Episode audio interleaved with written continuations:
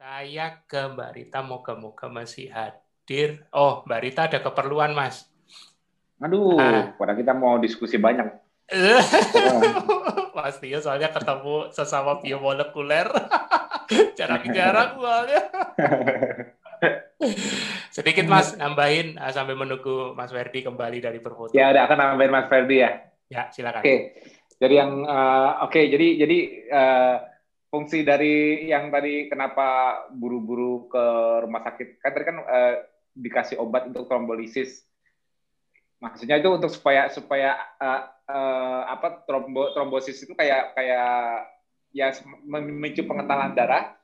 Dan dan trombosit itu kayak agregasi trombosit lah kan gampangnya gitu. Jadi nempel-nempel kayak gitu. Jadi dia aku nggak tahu farmakokinetiknya aku aku obatnya nggak tahu. Aku nggak mau ngomongin masalah medisin. Tapi basicnya aku ngomongin ngomong, ngomongin patofisiologinya, basicnya ialah begitu terjadi terjadi terjadi uh, blockade, maksudnya terjadi stroke, ya kenapa kenapa trombosisnya meningkat? Karena ada blockade gitu, karena memang sifatnya itu dia uh, secara mekanikalnya semakin narrow, semakin narrow dia blood clot blood clot itu gampang terbentuk, agregasi gampang terbentuk, dan itu juga efeknya inflame ya. Jadi identik identik juga identik juga dengan inflamasi ya. Jadi nggak usah nggak usah nggak usah stroke sendiri. Kalau inflamasi kita ketinggian, ada resiko juga nih. Kalau tubuh kita inflamasinya ketinggian juga meningkatkan resiko stroke. Jadi nggak harus nggak nggak nggak harus uh, jalur narrow. Narrow itu artinya apa ya, mas? Bahasa Indonesia sempit. Aku kasih gambarnya memicu, Dokter Ferdi tadi. Sebentar. Aku, aku, aku biar ngawaminnya biar gampang ke orang-orang. Nah, aku ya. Nah, oh, kalau ini kan tipenya. Ya, tapi ini, ini ada, ada visualisasinya. Ya. Ada visualisasinya. Ya, ada visualisasinya. Oke. Oke, jadi jadi uh, kalau yang ischemic ini kan ini ada bedanya hemoragik. Hemoragik itu ya rupture lah. Kalau ischemic darah. itu ya ischemic ini ischemic ini yang lebih sering terjadi. Hemoragik ini hemoragik ini faktornya kombinasi dengan tekanan yang tinggi. Sehingga bisa kayak gitu tekanan yang tinggi inflamasi pas tekanan yang tinggi. Tapi kalau ischemic ini ini ini sering terjadi di masa sekarang ya karena obesitas karena aku bilang. Nah uh, Mas ada gambarnya Mas Fendi tadi biar aku nggak usah nyari gambar lagi. Gambar Mas Fendi tadi yang yang penyumbatan pembuluh darah nggak Mas? Yang ini kan ini kan data dia, dia, dia ya? yang ini, ini ada ya? slide-nya. Nah ini ya sip. Oke. Mas Itu aku salah sebentar Mbak Daryati Dawud uh, ditunggu ya di ruang foto booth segera linknya sudah ada di layar uh, join ya. Kalau belum muncul berarti ada di more ya. Silakan Mas. Ya, ini ini salah satu penyebab penyebab blood clotnya ini. Jadi jadi jadi jadi fibrin, protein juga termasuk trombositnya faktor-faktor yang mem, yang membuat jadi yang menyebabkan stroke di awal itu ialah nutrisinya tidak sampai ke otak. Otak itu otak kita itu adalah organ paling teroksidatif deh. Dia otak tidak boleh kehilangan sumber energi satu. Sumber energi katanya bahan baku ATP, entah itu glukos, entah itu keton, dan nggak mungkin fatty acid ya. Ingat ya, fatty acid basic orang KF harus tahu. Otak pembatasannya adalah blood-brain barrier, sehingga fatty acid tidak bisa menyeberang, tapi bisa pakai glukos maupun keton. Oke ya. Jadi substrat untuk yang dibakarnya untuk segi energi itu nggak boleh kurang, harus selalu konstan. Bahaya kalau kurang. Itulah pentingnya otak. Otak itu organ terpenting bagi manusia. Kontrol segala hal, CPU utamanya, dia tidak boleh pernah mau tidur kek, mau ngapain. Kalau otak dari energinya berkurang pada saat tidur wajar, tapi kalau otak mau tidur, mau terjaga, mau stres, nggak boleh. Harus selalu konstan. Itulah kenapa dengan ketosis kita memperkenalkan otak kita dengan sumber supply yang konstan. Kalau glukos kan sulit untuk selalu konstan kalau nggak di refill ulang. Karena aku udah bilang tadi, yang di, yang yang tadi nambahin barita, postprandialnya justru glukos malah harus diturunkan karena tubuh tidak suka hiperglikemia. Tapi kendalanya kalau dibiarkan ya turun dong. Kalau kita selalu di fasted kan logiknya kayak gitu. Nah makanya kebutuhan merefill jadi seakan-akan perlu mencegah hipoglikemia itu muncul. Karena nggak kalau kalau nggak direfill dengan glukos kembali, kalau tubuh anggap aja nggak ada nggak bisa bikin keton, artinya dia bakal membebani gluconeogenesis di liver. Itu basicnya. Jadi satu, otak tidak boleh kehilangan substrat bahan bakarnya. Yang kedua, otak karena dibilang sel paling oksidatif, karena dibilang otak itu sel paling oksidatif, sama seperti jantung ya. Jantung dan otak itu sel termasuk sel oksidatif. Artinya apa? Dia sangat mengandalkan menghasilkan ATP di mitokondria karena kebutuhan energi yang besar, otomatis setiap substrat bahan bakar, entah itu glukos, entah itu keton, ATP-nya pasti paling besar kalau di mitokondria dong, benar dong? Ya kan? Glukos, glukos kalau cuma di sitoplasma tadi seperti yang dijelaskan Mbak Lita Rosita, kalau cuma dipakai setengah jalan, makanya harus banyak glukos yang dipakai, itu karena cuma 2 ATP per molekul map-nya. Makanya kalau sel hipermetabolik ngambil glukosnya banyak. Kenapa? Untuk mencukupi kebutuhan ATP untuk biosintesis, tapi dia membutuhkan substrat yang banyak. Itulah kalau glukos di sitoplasma. Tapi yang paling efisien, otak kalau menggunakan glukos, dia nggak mau. Kecuali kalau masa neurogenesis pada saat masih janin dan sebagainya, memang memang itu glukosnya harus parsial menjadi laktat. Tapi kalau sudah diferensiasi otak kita udah jadi dari dewasa. Semua glukos pun yang masuk ke otak itu harus masuk ke oxidative phosphorylation. Karena di situlah karena di mitokondria ialah cara menghasilkan ATP terbaik. Nah, itu buktinya nah kalau sudah jelas seperti itu ATP ATP harus dengan mitokondria berarti kan kalau di mitokondria harus dikopling dengan oksigen. Nah jadi itulah pentingnya otak tidak boleh kehilangan oksigen. Tidak hanya substratnya untuk menjadi ATP tapi juga Koplernya yaitu oksigennya O2. Nah, catat. Apa yang terjadi kalau oksigen tidak nyampe atau glukosnya tidak nyampe? Anggap aja glukosnya nutrisinya lah. Atau ketonnya tidak nyampe. Pokoknya salah satu substrat untuk dijadikan ATP dan koplernya oksigen maupun keton maupun glukos kalau udah di mitokondria dua-duanya butuh oksigen. Nah, itulah inilah itulah terjadi dari efek stroke, kematian sel-sel otak. Kalau tadi, tadi dipisah ya ada ischemic, ada hemorrhage. Jadi kenapa kita kita harus selalu ingat substrat selalu konstan kotak, oksigen itu yang paling terpenting, selalu konstan kotak. Nah, kok hmm. hilang mas? Oh, kirain masih ini. Enggak, aku aku tadi cuma nunjukin ini, aku mau nunjukin. Nah, lihat deh, ini ini ini aku kasih salah satu salah satu contoh penyebab ini penyebab kayak ini yang terjadi di uh, di Mas Ferdi kan dia punya penyumbatan. Hmm. Tapi katanya penyumbatan lemaknya udah, udah udah udah apa? Udah menipis. Mas bisa hmm. gedein nggak Mas biar nunjukin bahwa lemaknya itu tidak di atas pembuluh darah tapi di balik pembuluh darah. Bisa digedein nggak Mas? Hmm. Mas zoomin, Mas gedein gini, rut biar orang-orang bisa lihat. Coba bentar. Lihat deh, posisi yang kuning yang kuning-kuningnya itu bukan di atasnya pembuluh tapi di balik layernya Aku kasih darah. tanda aja coba. Ya kan, takutnya orang-orang nggak bisa lihat tuh kuning-kuningnya itu atas itu ada lapisan tipis. Jadi kan posisinya bukan bukan bayangannya gini karena orang berpikir itu sumbatan itu ialah lemak di darah sedangkan lemak sendiri tidak bisa jalan-jalan di darah sendiri. Lemak dari makanan maupun maupun dari badan kita sendiri semua harus bound dengan protein, entah itu albumin, entah itu di dalam lipoprotein. Jadi jadi bayangan orang lemak dan kolesterol itu ialah di darah itu mereka berenang sendiri terus tiba-tiba nempel di mana-mana. Itu yang konsep yang paling harus diluruskan dulu di orang awam. Bagaimana hmm. circulating cara tubuh mensirkulasi bagaimana cara tubuh mensirkula, mensirkulasikan lemaknya di darah. Apakah kalau kita kolesterol tinggi artinya terus kolesterolnya nempel-nempel di nempel-nempel di mana-mana? Itu yang itu yang mesti konsepnya dijelaskan dulu karena ini ini, ini basic basic principle dari mekanik dari engineering yang orang sampai sekarang ngebayangkan kolesterol itu sebagai sebagai nempel, suatu nempel.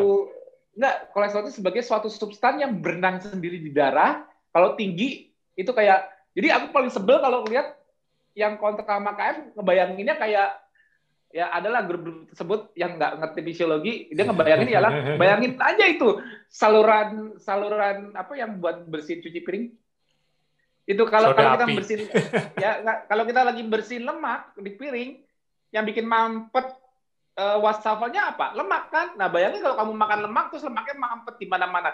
Itu kan mensimplisikan fisiologi, ya kan? Ya, Menakutkan orang menyederhanakan. Menyederhanakan. itu udah jelas itu itu kalau ada sampai yang menganal, yang sampai ada orang yang menganal, menganal, menganalogikan dengan cara lemak di piring dibersihkan menyumbat wastafel, aku jamin 100% dia nggak ngerti fisiologi. Hmm. Aku yang ngomong, Mas Tio yang ngomong, kamu nggak ngerti fisiologi, tantang Mas Tio. Nah, Karena sirkulasi lemak ke darah aja masuknya lewat sel omikron, harus dibawa lipoprotein. Karena lipoprotein sifatnya hidrofilik, dia bisa hmm. larut di air. Hmm. Itu sebabnya lemak yang hidrofobik takut itu selalu nebeng ke protein agar dia bisa diambil siapa aja, disirkulasikan di darah. Itu satu ya. hmm. ya. Bukan jangan membayangkan ada lagi yang analogi. Coba deh bayangin deh air dikasih lemak anggap aja kita makan santan berlemak gitu kalau dimasukin selang nempel-nempel. Aduh, jauh banget. Bagaimana tubuh kita mendistribusikan tubuh kita itu darah cara cara distribusi darah ke mana-mana itu darah itu medium darah itu darah itu volume air itu paling besar loh. Sisanya hmm. bermacam-macam substrat, terutama protein.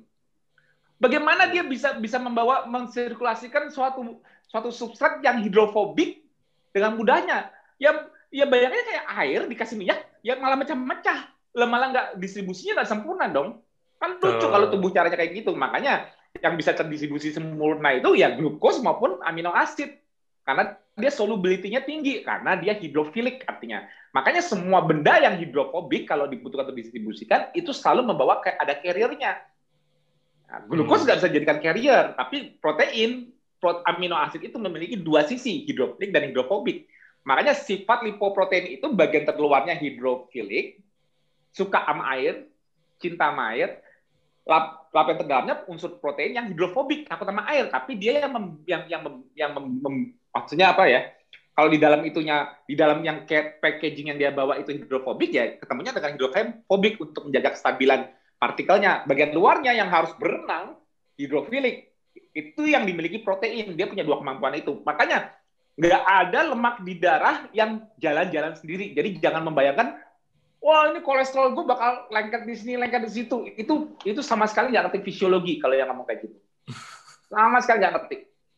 Nah, terus bagaimana lemaknya bisa bisa end, end up berakhir di sana tuh di bawah di bawah pembuluh darah di bawah ya bukan nempel jadi gini anggap anggap aja itu pembuluh darah itu lubang lubang apa namanya eh, saluran wastafel kalau soal wastafel jelas lemaknya nempel-nempel di sekeliling wastafel, di atasnya pipa wastafel. Di pembuluh darah bukan di atasnya, di baliknya. Ayo, gimana kok bisa masuknya ke dalam situ?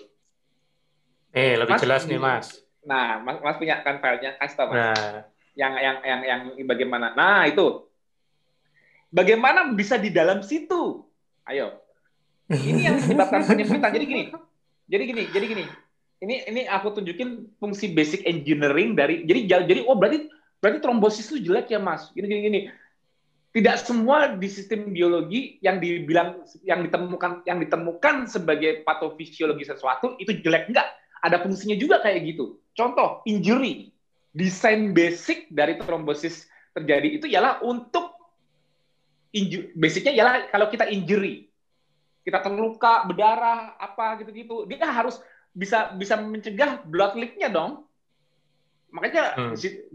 inflam, inflammatory respon di, di lokasi injury yang yang yang mencegah blood leak, blood, aduh aku kalau mau baca Indonesia ini susah.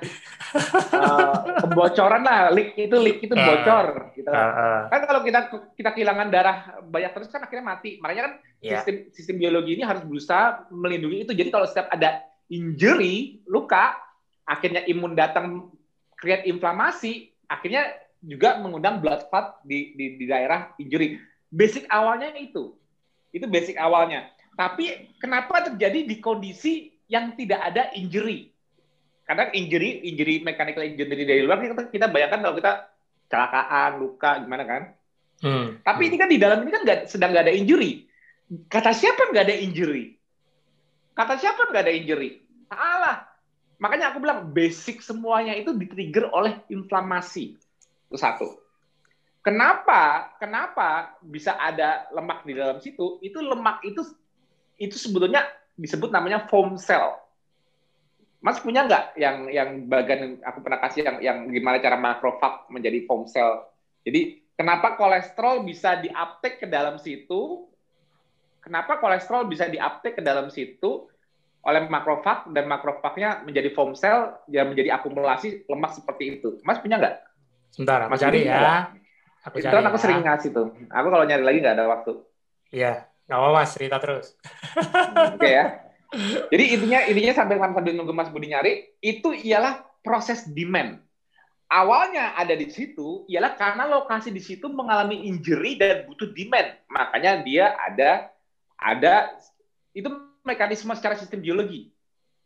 Kalau nggak gua tabel, pembuluh darah ini bocor. Blood leak. Basicnya kayak kayak kayak kita kita luka di sini memang terjadi di sini kan. Tapi kalau kalau kalau itu itu sebetulnya itu sebetulnya usaha penyelamatan diri. Ngerti nggak? Jadi mengumpulkan lebih baik. Jadi tubuh tahunya gini, tubuh nggak nggak nggak sen, tubuh nggak sensing mechanical. Itu kan terjadinya terjadinya makin sempit-sempit gitu kan kejadian mechanical. Tapi tubuh sensing permintaan awalnya. Kenapa gue masih masih masih memasukkan menambal dengan kolesterol di situ? Kenapa? Karena di situ sudah pernah terjadi injury, entah itu oksidatif stress, entah, entah itu karena ROS. Jadi kalau reaktif oksigen ini loh, reaktif oksigen spesies, contoh saat ini aku kasih salah satu pausannya deh. Tahu ROS kan, radikal bebas? Radikal bebas itu ialah suatu substansi yang memiliki kekurangan elektron. Sehingga dia selalu mencari pasangan elektron lain. Mengambil dari pasangan elektron yang sudah ada fungsinya. Entah itu pembuluh darah sudah ada fungsinya, tapi karena radikal bebas ini, ah gue ngambil dari luar aja deh, supaya gue stabil. Karena karena sifat atom itu kalau elektronnya per elektronnya yang di ringnya itu dia nggak nggak stabil, dia selalu berusaha mencari kestabilan dari tempat lain. Nah tempat lain yang stabil mungkin udah ada fungsinya, contohnya kayak pembudal, dia udah rapih, nggak ada nggak organisasi uh, ikatan elektron C-nya udah rapih. Tapi gara-gara si oksidatif si radikal bebas ini mencuri, terjadi, terjadi cascade ketidakrapian kembali. Nah, nanti nggak kebayang nggak yang aku maksud? Aku susah menyederhanakan yang kayak gini kak, secara awam, soalnya ini terlalu basic. Tapi tapi efeknya itu menyebabkan injury. Nah, Mas Daya. Nah, oke okay ya, sebelum lihat ke gambar ini, contoh gini nih. Ini chemical oxidative stress yang digambar Mas Budi. Itu jadi jadi tadinya kan ingat tuh. LDL, LDL itu lipoprotein ya. LDL itu lipoprotein. Makanya aku bilang bukan kolesterolnya sendiri yang jalan-jalan berenang terus lengket ke mana-mana. Yang ngomong kayak gitu nggak ngerti fisiologi deh. LDL yang membawa kolesterol ya itu justru yang di uptake diminta. Tadinya dia gini mas saya kolesterol di darah 400 nih mas. So what? Emang 400 nggak lengket ke mana-mana mas? Enggak aku bilang. Jadi jadi jadi kalau kalau masih ngebayangin kolesterol tinggi terus yang bikin takut tuh bayangan lengket lupakan mulai dari sekarang. Aku yakin deh yang masih banyak takut kolesterol tuh pasti mikirnya tuh lengket. Udah gitu aja. Jujur nggak? Ayo coba dicat pada pada ngaku, dicat pada ngaku. Ya nggak ngerti kolesterol, tahu kolesterol tinggi. Walaupun aku udah berbusa-busa, Mas Pipin udah berbusa-busa ngomong triglycerid per HDL, triglycerid per HDL, tapi tetap aja terlihat kolesterol tinggi takut. Kenapa? Karena bayangan lengketnya bukan. Ayo jujur. Ayo. Pasti bohong kalau nggak karena Tapi Mas kolesterol tinggi deg-degannya apa? Nanti lengket gak ya di sana di sini?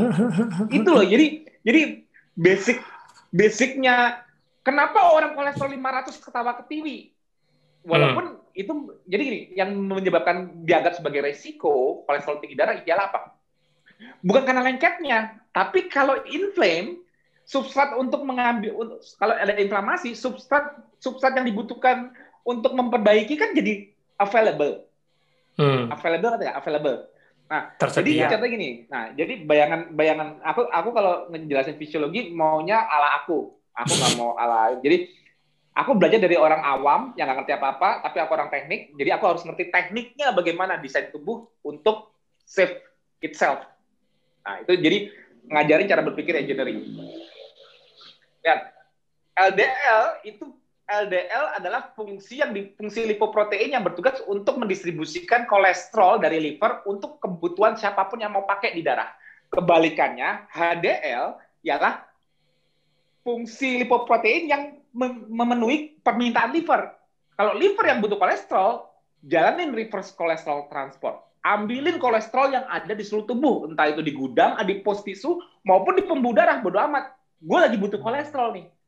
Itulah HDL, lipoprotein. Tapi kalau LDL, fungsinya yang sudah jelas ialah apa? Memenuhi kebutuhan permintaan kolesterol di seluruh tubuh. Kalau tubuh, misal gini, oh uh, ini endokrin kan kan yang yang sering pakai kolesterol yang udah jelas kita tahu organnya ialah kan endocrine gland contohnya uh, steroid gland contohnya hmm. untuk buat progesteron testosteron untuk buat uh, termasuk kortisol juga hmm. nah itu semua kan steroid gland yang butuh supply yang butuh supply uh, uh, anabolik yeah. substrat seperti kolesterol yang menuin siapa karena karena kalau mereka nggak ada yang menuin mereka harus buat dari scratch kolesterolnya sedangkan kalau buat kolesterol dari scratch itu butuh sumber besar. Walaupun semua sel di tubuh kita punya kemampuan buat kolesterol, tapi kalau bi, kalau kalau kalau kalau bisa ngambil uptake dari luar, lebih baik uptake dari luar. Kenapa? Karena dia tidak perlu meninggikan jalur glikolisisnya, glukosanya untuk menggerakkan produksi kolesterol mandiri dari scratch. Semua sel punya kemampuan untuk membuat kolesterol karena kolesterol itu dibutuhkan substansi penting. Tapi tapi fungsi liver yang paling utama ialah dia yang memenuhi semua kebutuhan kolesterol di seluruh tubuh. Jadi lu tinggal minta dari gua deh, gue yang menuin karena gua paling anabolik. Si liver bilang gitu secara engineering. Jadi itu fungsi utamanya ya kenapa LDL dia, dia jadi jangan LDL itu jangan diidentikan jelek, nggak ada LDL gimana kita mau produksi mau memenuhi kebutuhan hormon apa uh, kolesterol untuk anabolik untuk dibentuk menjadi bentuk lainnya, contohnya hormonal, contohnya ada yang butuh untuk perbaikan membran selnya, karena membran sel kan butuh uh, butuh kolesterol itu lipid bilayernya untuk untuk untuk lipid rafnya. Nah, Oke, okay, nggak usah hmm. jauh-jauh sih, nanti pada bingung lagi. Nah, tapi tapi intinya tapi intinya yang yang aku maksud mudeng ya audiensnya ya, yang yang aku yang aku kasih tahu ini uh, mudeng ya. Jadi fungsi LDL itu ada fungsinya. Jadi jangan semua ngeliat Oh, kortisol jelek. Kortisol ada fungsinya. Insulin jelek. Insulin ada fungsinya juga. LDL hmm. jelek. LDL ada fungsinya. Hmm. Gak ada nggak ada di tubuh kita yang jelek. Cuman ketidakseimbangan di mana itu yang kita perlu tahu cari cari patofisiologinya kenapa bisa terjadi. Nah, ini ini ini nyambung ke Mas Fedi, Mas Fedi nggak apa-apa ya, aku yang cerita ya, apa apa aku, aku, aku, aku mau melengkapi soalnya jadi pengetahuannya jadi komplit gitu bagi para warrior. Oke. Okay. Tambah demen Mas Ferdi. Makanya ini ini pentingnya TFH SFA itu sumber ilmu loh. Makanya aduh yang yang jarang ikut TFH SFA terus kebingungan, ah oh, uh, gue nggak ngerti ini nggak ngerti itu. Padahal kapan sih kita di KF pernah pelit ilmu? Kalau bisa bisa menghobi semua otakku, aku kasih deh, nggak ada bayaran. Nah, saya mampu apa enggak, gitu aja. Makanya jangan bilang KF pelit ilmu, ilmunya, tapi aku nggak bisa, eh belajar dong sama gue, kan nggak mungkin gitu. Gue sediakan, aku mau bayar apa terserah, gitu loh. Ini yang penting niatnya, nggak semua orang harus punya basic ya, ya nggak semua orang harus, wah gue nggak kuliah ke dokter, gue nggak bakal menit, mas. terima harus itu. Aduh. sorry, sorry. Kalian nasihat dikit. Oke. Oke. Nah, jadi jadi LDL itu yang kolesterol kita banyak itu kalau nggak bakal menimbulkan sumbatan kalau apa? Kalau nggak ada permintaan di lokasi yang injury tadi. Nah, itu lihat di protein modification itu siapa? Makrofag. Tahu nggak? Ini ini ini ini gambarnya nggak komplit. Kalau mau aku tulisin benar-benar komplit, itu dikasih dihubungkan ke Mbak Rita Rosita Gak ditulis hmm. kodenya M1. M2. Ya. Catat makrofag ini ini nggak lengkap tapi ini M1. Ingat yang dijelasin Mbak Rosita tadi. Lihat, inflamatori makrofag bukan sifatnya. Inflamatori juga. Inflamatori. Terus ingat nggak hmm. sebelum pas Mbak Rosita bilang tadi, aku jelaskan fungsi postprandial membantu disposal glukos malah membuat makrofag banyak bertipe M Wow. Nah, itu udah udah mulai kebayang kenapa kenapa kita makan karbohidrat, akhirnya kita sedentari, akhirnya memperbanyak jumlah M1 untuk bantu disposal insulin dan glukosanya, tapi juga memicu contohnya inflammatory respon di pembuluh darah. Entah di mana aku nggak tahu, tapi di pembuluh kebanyakan di pembuluh darah yang mengalami struktural injury. Contohnya penyebabnya bisa karena oxidative stress, karena dia dicuri elektronnya dari membran yang sempurna, rusak, dia mengalami injury. Nah, respon alami ialah perbaikan. Itulah kenapa lemaknya, kenapa lemaknya bisa dimasukin ke situ, kolesterolnya. Ya karena awalnya pasti ada permintaan, nggak mungkin, ah ini lemak kebanyakan taruh mana ya? Ah, masukin ke pembuluh darah? Enggak.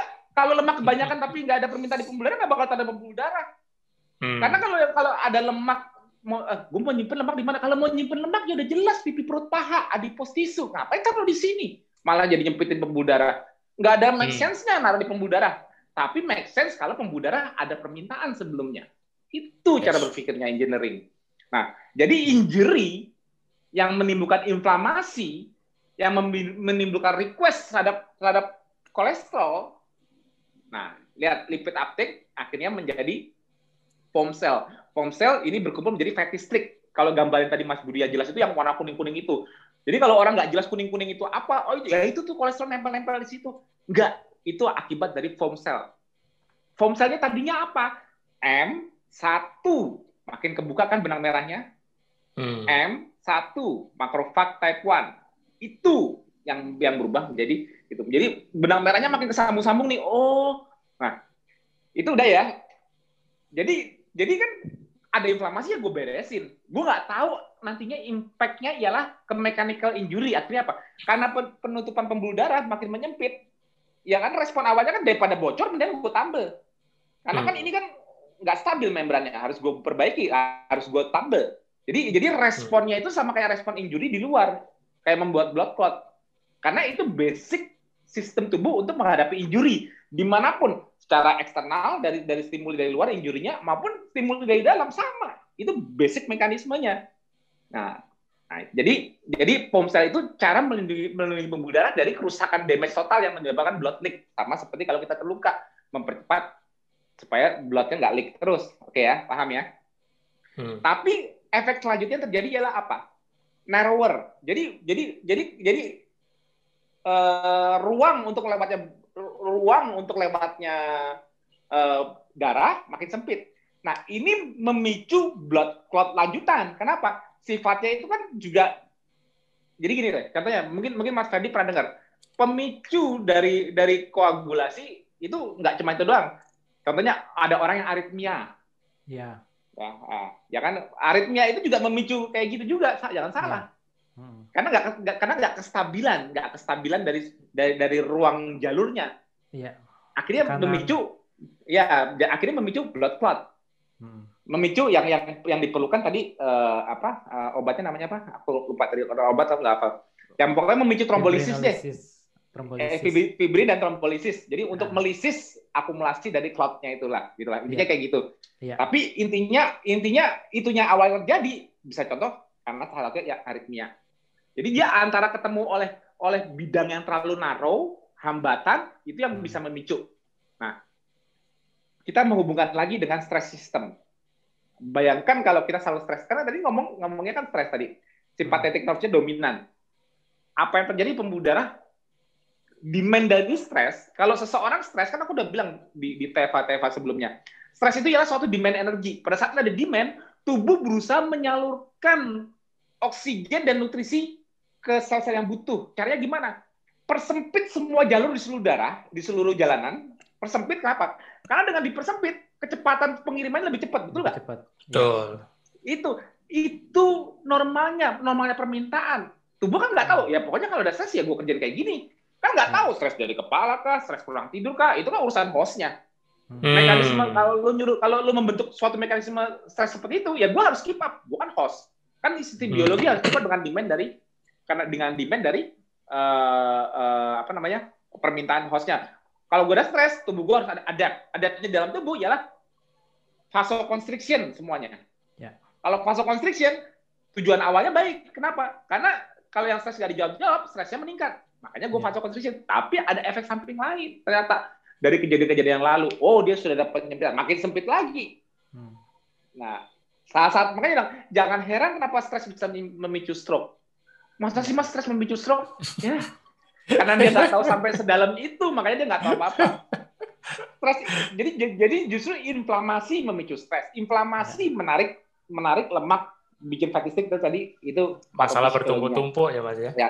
Belum inflamasi yang diakir yang diakibatkannya, belum inflamasi yang diakibatnya memicu apa? Ya makanya coba lihat orang COVID kalau inflamasi tinggi, trombosis nggak?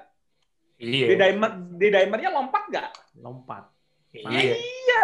Kan basicnya inflamasi. Jadi akarnya kan inflamasi. Nah, sekarang biasanya gini, gaya hidup kita membuat kita inflamasi apa anti-inflamasi? Itu deh gampangnya kalau buat orang awam. gaya hidup kita membuat kita sering tambah sakit-sakit, sering gampang pegel-pegel, apa makin enteng makin anti-inflamasi? Apa tanya gitu aja. Sebelum enggak. kalau jelas kepanjangan nanti enggak. Itu ikhtiar ikhtiar dasar kita, ikhtiar dasar kita paling dasar ialah entah apa pun penyakitnya, spektrumnya itu selalu lari ke akarnya inflamasi pemicunya. Yes, yes. Jadi apa pun penyakit itu kita entah gua aku ada CA bisa nggak ya? Aku ada stroke bisa nggak ya? Aku ada, ada tumor bisa nggak ya? ya? Gini, basicnya semua nanya semuanya basicnya semuanya harus disamakan. Hmm. Aku ada inflamasi berlebih bisa nggak ya ikut KF? Yang jantung hmm. di jantungnya yang cancer di cancernya. Yang apa? Jadi yes. jadi kalau ditarik ke satu kata mudah jawabnya. Ngerti. Kalau hmm. ditarik ke satu hmm. kata dari patofisiologi di berbagai, berbagai penyakit, mudah menjawabnya. Karena aku menjawabnya dengan sistem biologi yang dihasilkannya. Anti-inflamatori. Selesai. Itu satu. Untuk mencegah, untuk gini, menjalankan gaya hidup kita ialah menjalankan gaya hidup anti-inflamasi. Tujuannya apa? Ikhtiarnya supaya tidak muncul inflamasi-inflamasi berlebih atau inflamasi yang justru malah memicu chronic disease. Selesai. Itu dulu. Itu hmm. ikhtiar pertama. Rasakan sendiri di badan. Kalau kamu dengan KF lebih sakit, jangan KF. Saya kan, udah kan, gampang. Hmm. Gak usah mikir-mikir teori macam-macam kalau nggak mau pusing belajar. Kalau mau belajar lebih bagus lagi, makin pakem. Nah, intinya kamu tambah sakit apa enggak kalau kamu dengan KF tambah enteng, tambah sehat gini-gini, ya udah tubuhmu yang jawab. Mau aku sampai berbusa kalau kamu jalanin KF kamu sakit nggak ngaruh juga kan ke kamu. Mendingan stop. Selesai kan? Itu rahasianya. Jadi gaya hidup kita kenapa it works kenapa gaya hidup kita basicnya ialah anti inflamasi hmm. yang membuat terganggu lagi ialah faktor stres. Nggak cuma pikiran stres di badan dan sebagainya. Itu stress bisa mengembalikan inflamasi itu bisa mengembalikan inflamasinya. Inflamasi bisa attract berbagai hal. Attract koagulasi attract uh, apa fibrinogennya jadi maksudnya clottingnya jadi meningkat. Bisa hmm. stroke bisa Emang kalau udah KF jadi anti stroke kata siapa? Stres aja. kata siapa mau dibuktiin coba aja. Coba aja kalau lima pilarnya nggak dijalankan ya mas. Iya makanya makanya mas diet lain kok ngajarnya cuma ini doang. Kalau mas kok bolak balik ngecek lima pilar. Lah emang, emang, emang kalau kalau tujuannya KF ialah mencegah gula darah tinggi, emang kalau kamu nggak makan karbo terus kamu gula darah nggak bisa tinggi gitu? Enggak kan nggak makan karbo lagi mas. Ya coba aja nggak tidur, buktiin Iya. Cobain aja. Coba aja uh, stres masalah duniawi. Cek aja gula darahnya. Tidak bisa. Karena aku ngerti sistem biologi, aku nggak menyepelekan suatu hal. Dengan nggak makan karbo, kamu udah manusia super. Enggak. Kalau udah KF, kamu nggak. KF itu salah satu bentuk ikhtiar untuk mengkondisikan lebih mudah tidak inflamasi. Lebih mudah nggak sekarang? Untuk tidak Lebih mudah doang, tapi bukan berarti nggak bisa. Ya. Bukan nggak berarti bukan, bukan superhuman, nggak bukan berarti nggak bisa. Apalagi kompleksitas masalah sekarang. Itu salah satunya. Terus aku bukan menambahkan. Jadi Iron Man ya, Mas. Betul, betul sekali. Kenali dirimu, kenali stres sistemmu, kontrol stres sistemmu. Inflamasi terpicu bukan karena ya memang basicnya glukosa. Jadi gini, Mas kalau inflamasi terpicu karena hiperglikemia, kan kita udah nggak makan karbo. Ya kalau kamu stres, kamu emang nggak hiperglikemia lagi. Gituin aja. Selesai kan? Jawab kan? Hmm. Ayo. stres tensi pasti naik, Mas. Yang pasti. Emang emang emang inflamasi itu spesifik hanya pakai gula yang dari makanan. Kalau gula dari liver nggak dipakai buat inflamasi. Kata siapa? Ya. Oh, namanya sama glukos kok. itu substrat kok, ngerti nggak? Nah, Oke okay, ya paham ya. Ah, ah. sekarang alhamdulillah kenapa Mas Ferdi udah dicek kembali lemak di balik lemak di balik pembuluh darahnya itu menipis. Kenapa? Ya yang kembali ke mas, perlemakan hati juga jauh berkurang. Ya hilang. Oke, okay. tapi, tapi kalau hati aku lama lagi. Aku balikin ke slide tadi. Slide tadi Mas. Yang tadi yang, yang ada foam cell. Oh, yang foam cell. Oke, okay, sebentar. Kalau LDL ya, yang yang LDL lihat nih. Kalau LDL itu kan yang mengirimkan kebutuhan kolesterol di seluruh pembu, di seluruh tubuh. Ini ada pembuluh darah injury. Gue ngambil dari kolesterol lo. Ini ada, hmm. ada adrenal gland lagi mau buat hormon kortikosteroid. Gue ngambil dari lo. Itu fungsi LDL. Yang nyediain siapa? Liver. Nah sekarang kalau liver yang butuh kolesterol, contohnya ketosis membuat kolesterol genesis di liver turun. Kenapa? Karena kolesterol genesis substrat penggeraknya harus uh, kebanyakan dominasi dari, walaupun bisa, tapi dominasi utamanya ialah glukosa. Kalau nggak makan glukosa, malah harus bikin glukosa, otomatis kolesterol genesis turun, mevalonate pathway tidak setinggi sebelumnya. Nah, berat, tapi liver kan harus menyediakan kebutuhan kolesterol untuk tubuh, juga untuk kebutuhan dia buat bile sendiri, untuk konjugasi toksin dan sebagainya. Berarti pada saat orang nggak makan karbo lagi, yang menuin kebutuhan kolesterol di liver siapa? Gantinya liver minta, waduh, sekarang gue di gara-gara nih host gue nggak makan karbo, gue jadi jadi susah bikin kolesterol deh. Ah, yaudah hmm. gue minta deh, gue sih gue sekresikan ApoA. ApoA itu prekursor yang jadi HDL. Hmm. HDL jadi meningkat, HDL yang nge-scavenging nagihin. Ayo sini mana kolesterol lu? Sekarang liver yang butuh. Lu kan sekarang tage, kan udah banyak nih. Kan stok kolesterol lu kan banyak nih di pipi. Ini gua ambil ya. Tage, tage, tage. Itu disebut namanya kolesterol efflux. Tuh lihat gambarnya, Mas. Mas kasih tanda hmm. kolesterol efflux.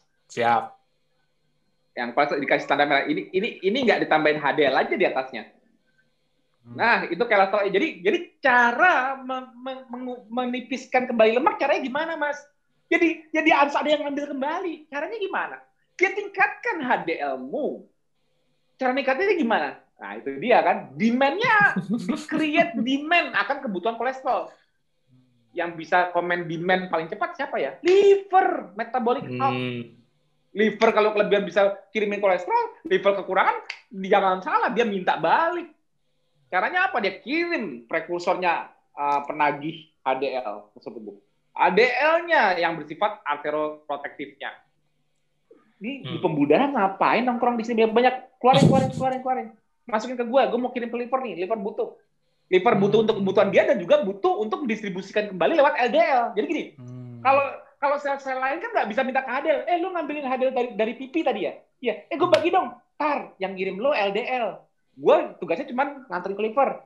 Ntar abis ditaruh di liver, liver distribut lagi pakai LDL, baru lo bisa ngambil nanti. Oh gitu yeah. ya, ya deh. Tuh melek melek deh. Itu melek, itu sistem itu sistem engineering. Itu bio bioengineering di tubuh kita. Jadi jadi kita udah tahu ikhtiar kita mau ngapain ya untuk mengurangi mencegah resiko akumulasi lemaknya, jelas inflamasi harus rendah. Untuk mengurangi yang sudah ada, jelas harus ada kebutuhan kolesterol di liver untuk didistribusikan hmm. kembali atau untuk kebutuhan dia sendiri. Jadi jadi kalau kalau sistem biologi ini sudah sudah seperti itu mulai make sense gak why fasting on ketosis? Hmm, make sense make banget. Sense. gitu loh. Nah ini aku aku melengkapi dari ini sebenarnya nyambung semua dengan bata karoksita karena karena kenapa kita harus tahu berbagai hal dari imunologi karena akar inflamasi semua dari dari timnya dia lah endokrinologi yeah. Karena pengaturan hormonalnya untuk Q. Hormonal itu sebagai Q, paracrine effect. Neurologi. Wah, kontrolnya di mana nih? Karena semua dari hormon pengaruh, dari imun juga bisa mempengaruhi neurologi. Neurologi sebagai kontrol sarafnya ke mana-mana. Ya kan? Hmm. Wah, masih hmm. banyak lagi. Dari terus kalau mau lebih lebih dalam metabolismenya di level sel. Dari metabolismenya oh ternyata mitokondrianya yang harus selalu optimal supaya fungsi sel ini jalan. Walaupun sel ini bagian dari organ mana mau ini sel otak mau sel mana untuk melakukan fungsinya dia butuh tenaga untuk butuh tenaga dia butuh generatornya. Generatornya apa? Mitokondria. Mitokondria menghasilkan apa? ATP mitokondria jelek ya selesai kamu fungsinya turun fungsi turun udah, udah mengindikasikan suatu penyakit di, di organ tertentu wah aku penyakit jantung fungsi jantungku jelek Berarti jantung hmm. kamu dalam melakukan kerja kan butuh ATP. ATP-nya hmm. yang ngasilin jelek. Jadi masalah sakit jantung ialah sakit di level respirasi sel jantung itu sendiri, mitokondria. Kalau udah ketemu semua masalah-masalah penurunan fungsi organ yang dikelompokkan menjadi berbagai penyakit itu ialah di kemampuan melakukan fungsinya yang sebelumnya normal, ialah melakukan fungsi dia harus ada tenaganya, tenaga penghasil tenaganya semua. Jadi kan dikelompokkan semua problemnya ialah rata-rata sama respirasinya baru gampang nyari solusinya. Kalau hmm. sakit jantung bisa nggak ya? Untuk sakit liver bisa nggak ya? Untuk sakit hmm. ini bisa nggak ya? Jawabnya, nanyanya ke aku harusnya gini. Untuk penurunan fungsi respirasi di jantung bisa nggak ya? Untuk penurunan fungsi respirasi di ginjal bisa nggak ya? Kalau itu jawabnya gampang, mitokondria. jadi, jadi untuk mengeneralkan uh, usaha profilaktik maupun terapeutik dari sesuatu hal kalau dilihat dari level sel itu lebih mudah dibanding kalau sudah dikelompokkan. Hmm. Jawaban setiap spesialis pasti beda. Tapi kalau aku yang ya ya memang karena ada treatment khusus kan sesuai itu sudah sudah sudah ada treatment khususnya itu terlanjutkan. Tapi tapi mencegahnya terulang kembali karena tadi Mas Mas Fadi bilang supaya nggak stroke, resiko stroke turun ataupun apa pun penyakitnya, ya berarti kan karena karena patofisiologinya itu udah jelas, inflamasi, akumulasi lemak. Tadi aku jelaskan semua, udah udah udah mulai kebayang belum kenapa KF itu ikhtiarnya make sense. Ikhtiar ya, make sense. Hmm. Kalau jadi make sense-nya dapat, pas jalannya juga dirasakan. Kalau make sense-nya ya. dapat udah berbusa kayak gini, Oh ya ngerti mas, ngerti mas. Tapi kalau setiap saya jalan nih, kok aduh badanku sakit-sakit. Jangan KF, berarti ada salah. entah kamu nggak, entah kamu nggak tahu hmm. jalaninnya, entah kamu salah jalaninnya. Kalau nggak jangan jangan jalan selesai kan? Berarti, berarti kan, berarti kan, loh. Omongan mas Mas Tio speak doang dong. Iya, tuh ratusan ribu pada ikut KF, gue speakin doang. Kasian hmm. nih lo. Ternyata enggak kan? It works kan? Itu rahasianya. Hmm. Jadi kuncinya menciptakan kondisi antiinflamasi, kondisi di mana respirasi sel di tubuh membaik dulu deh semuanya. Entah penyakit mau di mana atau bakal penyakit mana, aku nggak tahu. Kalau respirasi di, di level sel semua diperbaiki semua secara sistemik tanpa pandang bulu, ketemu yang tadinya fungsinya menurun. Diperbaiki kembali. Nanti nggak? Ayo dong. Hmm. Ayo dong. Kamu nggak sih benang harusnya kalau aku ngomong, aku memang susah ngawamin, tapi harusnya benang merahnya mulai ketemu dong. Oh, jadi benang merah dari berbagai hal. Bener juga ya, lebih mudah dilihat dari biomolekuler. Nah, dari biomolekuler tinggal tinggal lihat interaksi sel untuk menerima stimuli dari luar aja sehingga dia melakukan fungsi lainnya kan gitu aja kan.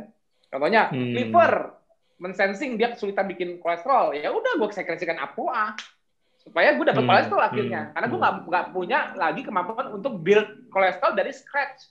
Tapi efeknya secara nggak langsung dari dia dari dia minta kolesterol ya apa? Memperbaiki fungsi lainnya yang terganggu. Contohnya apa? Pembuluh darah yang menyempit. Karena apa? Karena dulunya pembuluh darah itu ada injury yang memasukkan lemak ke situ.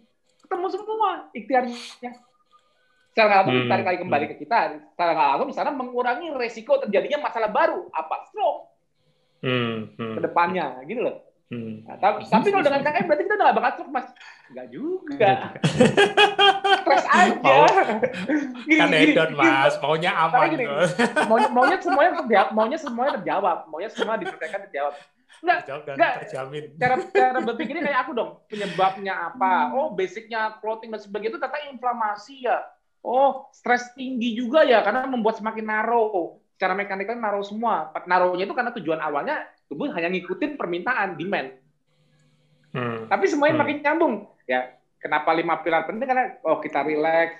Jadi kalau kalau kita nggak makan karbo tapi badan kita stres, Mas orang di KF kok darahnya kayaknya encer-encer semua, badannya enteng-enteng semua. Enggak juga. Coba aja nggak tidur, pegel-pegel. Iya. Kemang. Coba aja cek lab lagi. Oh iya Mas kental lagi. Oh iya mas, uh, trombo, apa uh. agregasi trombosit lagi, D-dimer naik lagi, LED meningkat lagi, CRP-nya naik lagi. Padahal saya sudah puasa dan nggak makan karbo loh mas. Harus nggak aku bilang? Harus nggak? Ya. Jangan superhuman. KF itu memberikan fondasinya, fondasi lebih mudah dibanding yeah. fondasi kamu sebelumnya. Oh saya dulu makan karbo, tapi orang makan karbo berarti resiko tinggi. Nggak juga. Tuh atlet makan karbo, cek aja kardiovaskularnya. Bagus nggak? Bagus. Bagus Hmm. Setiap hmm. karbo masuk tidak sempat memicu insulin tinggi, disposalnya cepat. Wah, berarti kalau saya jadi atlet boleh makan karbo ya monggo. Tapi saya sibuk di kantor mas ya, ya semuanya tanya sama aku ya aku jawabnya gimana? Jawab sendiri loh, gitu loh. Mau gaya mau gaya hidup yang yang yang jatuhnya lebih safe mode, gaya hidup safe mode. Makanya gini, okay. KF itu gaya KF itu gaya hidup survival, survival bertahan. Sebenarnya gaya hidup kita gaya hidup bertahan hidup bertahan hidupnya orang-orang di masa hmm. lalu yang tidak hmm. selalu makan. Karena hmm. orang yang selalu bertahan hidup ialah tubuhnya harus safe mode, imunnya hmm. harus siap. Jadi orang yang nggak banyak gula di tubuhnya itu nggak nggak afford, nggak mampu membiayai, nggak mampu membiayai inflamasi, gitu ya. Hmm. Aduh, gimana ya cara supaya seluruh sistem ini nggak banyak inflamasinya? Kenapa? Karena ini orang nggak makan karbo lagi. Hmm. Sedangkan inflamasi adalah proses yang membutuhkan tipe sel imun yang harus pakai banyak gula. Kalau nggak makan karbo, gue inflamasi terus, nanti gue ngebebanin liver. Kalau liver harus buatin buat gula buat gue terus untuk proses inflamasi, liver nggak bisa ngandelin gliserol dari adipose tissue. Akhirnya apa? Inflamasinya minta dari proteolisis di otot. Kalau otot diambilin untuk bahan baku gula, akhirnya fungsi hostnya tersebut turun. Artinya apa? Hmm. Malah nggak bisa cari hmm. makan. Tadinya bisa cari makan, nggak bisa cari hmm. makan. Kenapa? Karena fungsionalnya turun. Jadi karena ini semua tidak boleh terjadi, kembali lagi adaptasi untuk efisiensi. Itulah kenapa hmm. tidak makan karbo dan puasa ialah salah satu pembentuk kondisi safe mode. Hmm. hmm, hmm. Safe mode artinya apa? Efisien yang efisien efisien aja deh. Jangan pakai banyak gula. Kenapa? Gula itu anabolik. Hmm. Jadi jadi kalau tubuh kita disetting untuk untuk tidak masuk gula, walaupun gulanya nggak hilang, tapi pasti dihemat nggak? Bodoh kalau kita nggak makan karbo, terus gulanya tetap bertahan segitu, tapi diborosin pakainya. Bodoh tubuhnya. Nggak mungkin hmm. bodoh. Allah lebih pinter ciptain sistem untuk adaptnya terhadap tidak ada gula dari tidak ada gula dari luar. Homeostasisnya, metabolismenya dibikin tipe-tipenya yang tidak banyak pakai gula. Hmm. Pakai yang fatty acid aja deh yang udah stoknya banyak di pipi perut paha. Jangan jangan ngotot minta dari liver pabrik gulanya. Itu, itu untuk yang butuh-butuh aja deh, sel darah merah apa-apa. Jangan banyak inflamasi ya. Karena okay. karena tubuhmu tidak mampu menyediakan gula banyak-banyak. Itu rasanya. Safe. Mas Tio udah tenang, udah calming.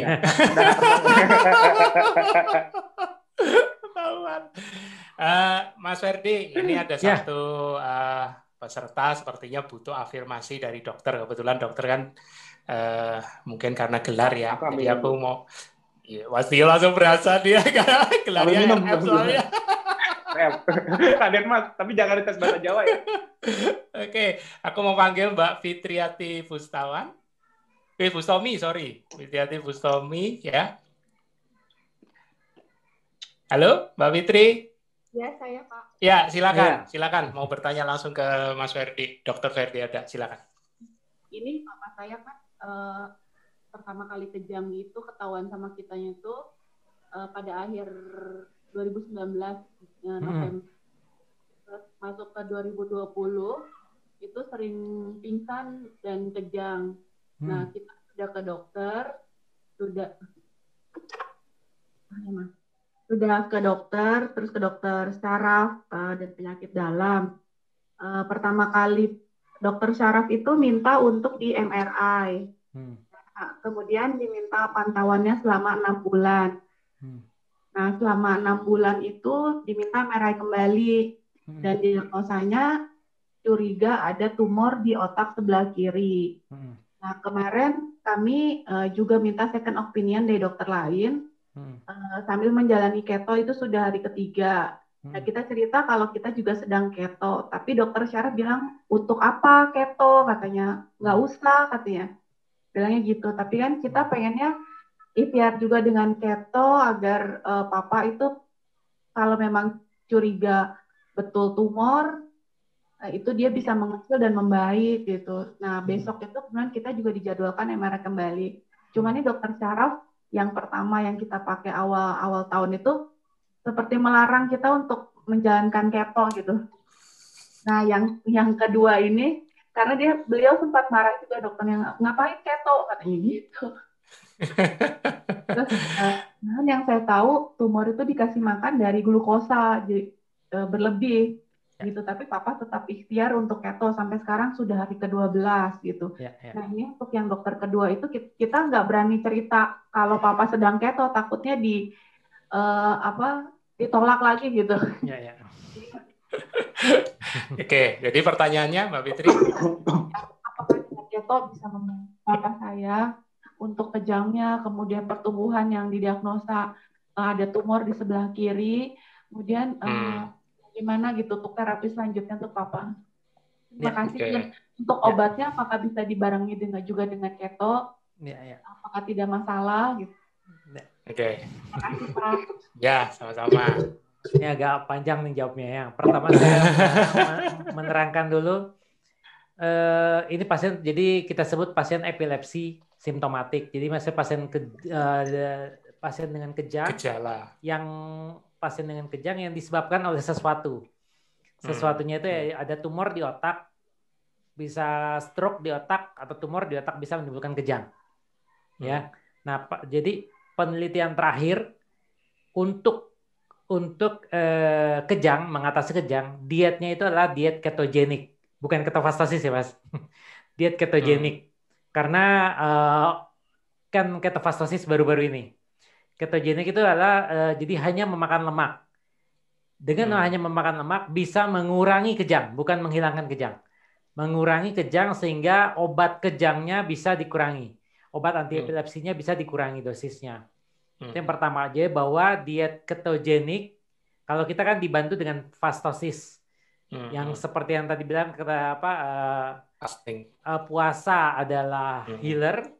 Hmm. Ketosis uh, keeper. Ketosis adalah keeper. Jadi kalau selama ini kita uh, kalau untuk uh, kejangnya adalah dengan uh, dengan apa dengan diet ketogenik sebagai kipernya. Nah, kita hmm. kita kita rangkai dengan pastosisnya sebagai healer, sebagai hmm. penyembuh. Nah, hmm. Menjawab ini juga sama yang diterangkan Mas Tio tadi. Mas Tio. Hmm. Tumor itu kan suatu stres.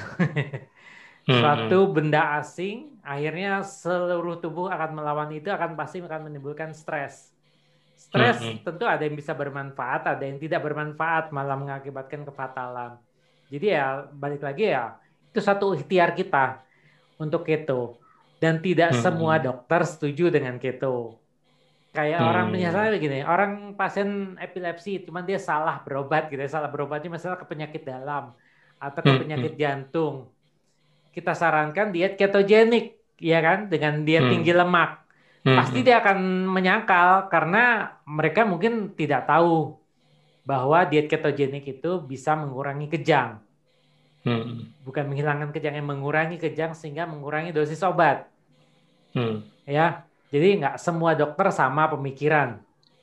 Oke. Okay. Ya, jadi kita nggak bisa bandingin. Soalnya eh, orang tua saya sendiri kan sakit jantung. Saya nasihatin karena dia tinggal di Jakarta, saya di Bukit Tinggi. Jadi saya nggak bisa membimbing langsung. Akhirnya begitu dokternya langsung dokter jantung bilang nggak bisa diet ketogenik gini-gini terus tetap makan statin ya. dia lebih percaya sama dokternya mau gimana soalnya yeah, hubungan dokter pasien itu yang nomor satu yeah. jadi terus juga walaupun saya nih sebagai dokter punya pasien dia stroke-nya udah tiga kali untungnya hmm. ringan-ringan hmm. tapi saya sarankan untuk berhenti merokok itu tetap aja bilang iya iya iya nanti kayak ketemu di luar dia tetap ngerokok Jadi ya diet, makanan, gaya hidup tuh itu pilihan. Iya, pilihan. Pilihan hidupnya sendiri sama pilihan keluarganya yang membuat dia senang. Karena hmm. walaupun tadi yang dibilang Mas Tio, kalau misalnya kita mengancam gitu ya sampai orang tua kita, kalau kamu nggak keto kamu bisa gini gini gini gini, akhirnya dia stres. stres pada diri sendiri itu malah lima pilar ketofastosis nggak bisa jalanin. Iya, beban juga. Iya, jadi beban juga percuma. Terhadap terhadap keluarga juga gitu. Iya. Misalnya ya ya istri saya sendiri mas belum belum keto gitu. saya tetap juga belum bisa merayu dia untuk jadi, keto. Jadi jadi benar itu hidayah ya mas ya hidayah ya. Ya hidayah. Bahkan gitu. bahkan bahkan kadang-kadang mungkin istri mungkin mau kalau taunya dari temennya dia bukan tahu dari mas. Iya. Hmm. Jadi yang saya tangkap sih sebenarnya uh, apa? Uh, ini keyakinan dan terlebih lagi dari dari mungkin ke Mbak Fitriati pemahaman. Fitriawati pemahaman. tadi kan dari uh, Papa ya. ya. harus pemahaman juga Insya Allah. Nah, dari ini. Papa itu harus ada harus ada keyakinan yang yang kuat ya kan. Kalaupun ya. anaknya bisa mewakili dalam ini Mbak Fitriati Fitriawati mewakili Papa berarti harus yakin nih karena karena kan tadi mungkin agak sedikit ini sepertinya, oh dokter nanti udah mau udah mau nanganin atau gimana. Kalau ketemu sama dokter Ferdi mah aman, malah disuruh. Nah, tapi tapi yang penting juga caregiver ya mas. Ya, caregiver juga harus caregiver itu yang penting. Mbak siapa tadi? Mbak Fitriati. Mbak Fitriawati. Siapa, siapa yang masakin buat papa, siapa hmm. yang memenuhi segala kebutuhan untuk dia tetap ketosis, itu hmm. saranku ikutin KF-nya, rasain rasa KF. Hmm. Aku Kan ini kan ini, ini, ini kan ini kan ikhtiar ya. KM itu kan ikhtiar. Dengan kasus-kasus kronis harapan kita mereka bisa membaik dan alhamdulillah banyak orang yang dengan penyakit kronis membaik. hmm Tapi aku paling nggak suka kalau seseorang yang punya penyakit kronis, ya bapak gue sakit pengen gue ketoin biar apa biar sehat. Eh bapaknya ya namanya ikhtiar ya nggak tahu bapaknya nggak survive gitu. karena karena penyakit kronis wah ini gara-gara keto nih kenapa? Karena yang pertama nganjurin karena ngeliat contoh orang, tapi dia sendiri nggak tahu rasanya keto itu kayak apa. Bener-bener ya. sehat nggak ya? Wah, bener hmm. juga ya kata dokter yang itu ya keto jelek. Ini buktinya bapak gue nggak survive pakai keto. Langsung ngomong keto jelek. Kan karena caregiver sendiri nggak nyoba, nggak tahu kata siapa. Kan ini iya. ikhtiar. Hmm. Nah, jadi saranku banget deh, yang punya anaknya ABK, eh ya anakku ABK, pengen aku ketoin, tapi akunya enggak ya, aku masih senang makan mie goreng Emak, emaknya nggak mau KF, nggak mau nggak mau jalanin ketosisnya, tapi maunya anaknya sembuh. Anakku bisa nggak ya sembuh dengan ini? Enggak. Hmm. Anak ABK ke aku, maknya aku ajarin cara KF dulu. Kalau kamu udah jadi KF-nya, udah tahu apa pilihan makanannya, baru kamu praktekkan ke anakmu. Kalau enggak, nggak usah. Selesai kan? Yes. Gitu caranya. Jadi afirmasinya udah dapat ya. Jadi uh, kalau untuk uh, mengurangi kejangnya, memang secara jurnal dan itu sudah proven diet ketogenik. Nah, kita lebih dari sekedar itu. Kita ya. menggabungkan dengan fasting. Jadi tetapi tetap sebagai ikhtiar karena ya kita menghargai juga masing-masing hmm. pendapat profesional dari masing-masing dokter yang ya. belum seragam, ya kan? Ya. Kalau ketemu sama dokter Fendi mah santai aja. malah tambah disuruh, malah tambah di mentor kali. hmm. Oke, okay. uh, eh, memang ini banyak mas apa uh, seputar di luar sana kegalauan yang tadi masih udah terangin itu mantep ya. banget ya kan. Ya, ya memang kadang-kadang pengetahuan keto itu mas uh, boleh jujur nih mau ada lima menit sebelum jam 12 Kenapa banyak jujur deh, Mas Fendi. Mas Fendi kan dulu kan tahunnya dari Mas Eka ya. Eka. Ya. Itu hanya sebelum ngomong itu, 10 menit lah, Mas. ya, enggak, tapi tapi sebelum sebelum itu, sebelum Mas Eka, tapi Mas sebelum ketemu Mas Eka, Mas Fendi pernah dengar keto nggak? Sebelum, sebelum. Belum, sama sekali belum. Oh, belum. Oke. Okay. Ada gini loh. Jadi kalau kalau seseorang yang nggak nggak punya orang lain yang memberitahu keto secara dengan benar, kalau Mas, aku yakin kalau Mas Eka pasti dia nggak sekedar menunjukkan sebagai diet, tapi dia berusaha juga menjelaskan fisiologinya. Jadi ya. pakemnya untuk itu dapat. Jadi kalau kalau keto didengar secara umum, kayak apa sih keto? Oh, yang gemuk ke kurus, yang dimakan lemak, ya. Lihat aja nanti masa depannya. Coba aja makan lemak terus. Lihat aja. Jadi jadi orangnya nggak nggak ngerti secara fisiologi, tapi ngeliat makanannya, oh lemak dan protein. Sedangkan pengetahuan basic dia ialah lemak dan protein malah makin membahayakan kan banyak jurnal high fat diet berbahaya. Hmm. Ya. Hmm. Patokannya hmm. dari situ dia dia dia nggak belum kebayang efek dari lepas karbo itu apa. Ya. Efek dari lepas karbonya ya dia melihat dari faktorial makanannya lemak dan protein. Coba aja coba aja orang kanker masih makan nasi suruh banyakin lemak dan proteinnya. Tambah parah oh, kankernya. Tambah parah. Terus juga orang, parah. Orang sakit, orang, orang sakit jantung masih makan nasi tambahin lemak dan proteinnya Tambah parah nggak? Tambah parah. Orang stroke masih makan nasi, mau nasi merah kayak nasi hitam. Naikin aja tambah rendang tunjang kayak makanannya Mas Ferdi dibanyakin. Tambah parah, tambah parah. Nah, konseptualnya itu kenapa karbonnya itu yang hilang duluan itu karena itu basic fisiologinya yang merubah segalanya. Menunjukkan ya. bahwa protein dan lemaknya itu ya adalah usaha memenuhi esensial nutrisi karena tubuh tidak bisa selalu dalam kondisi fasting. Ya. Tubuh fasting itu kan untuk selek. Jadi kenapa kenapa fasting itu healing? Karena hmm. fasting hmm. itu yang mem yang memicu selektivitas mana yang terlalu butuh banyak gula alias abnormal, contohnya tumor. Menseleksi pula mana yang ketergantungan gula karena respirasinya jelek. Sel yang sudah turun fungsinya atau yang sudah menua. Semua itu kan hmm. diikhtiarkan kalau nggak ada gula, yang menua berusaha keep up, memperbanyak mitokondrianya sehingga akhirnya bisa bakar lemak ataupun keton yang disfungsi karena masalah di dalam selnya akibat agregat protein di dalam selnya akumulasi akumulasi toksin dalam selnya mempengaruhi kemampuan respirasinya melakukan fungsi sel tersebut. Dengan tidak makan karbo, gua harus pakai lemak. Berarti mitokondria gua harus bagus dong. Ah, bersin ah, autofagi ah. Jadi sel itu fungsi. Hmm. Itu salah satu contohnya. Atau sel abnormal yang gua nggak mau pakai mitokondria, emang gua abnormal, gua maunya belah terus.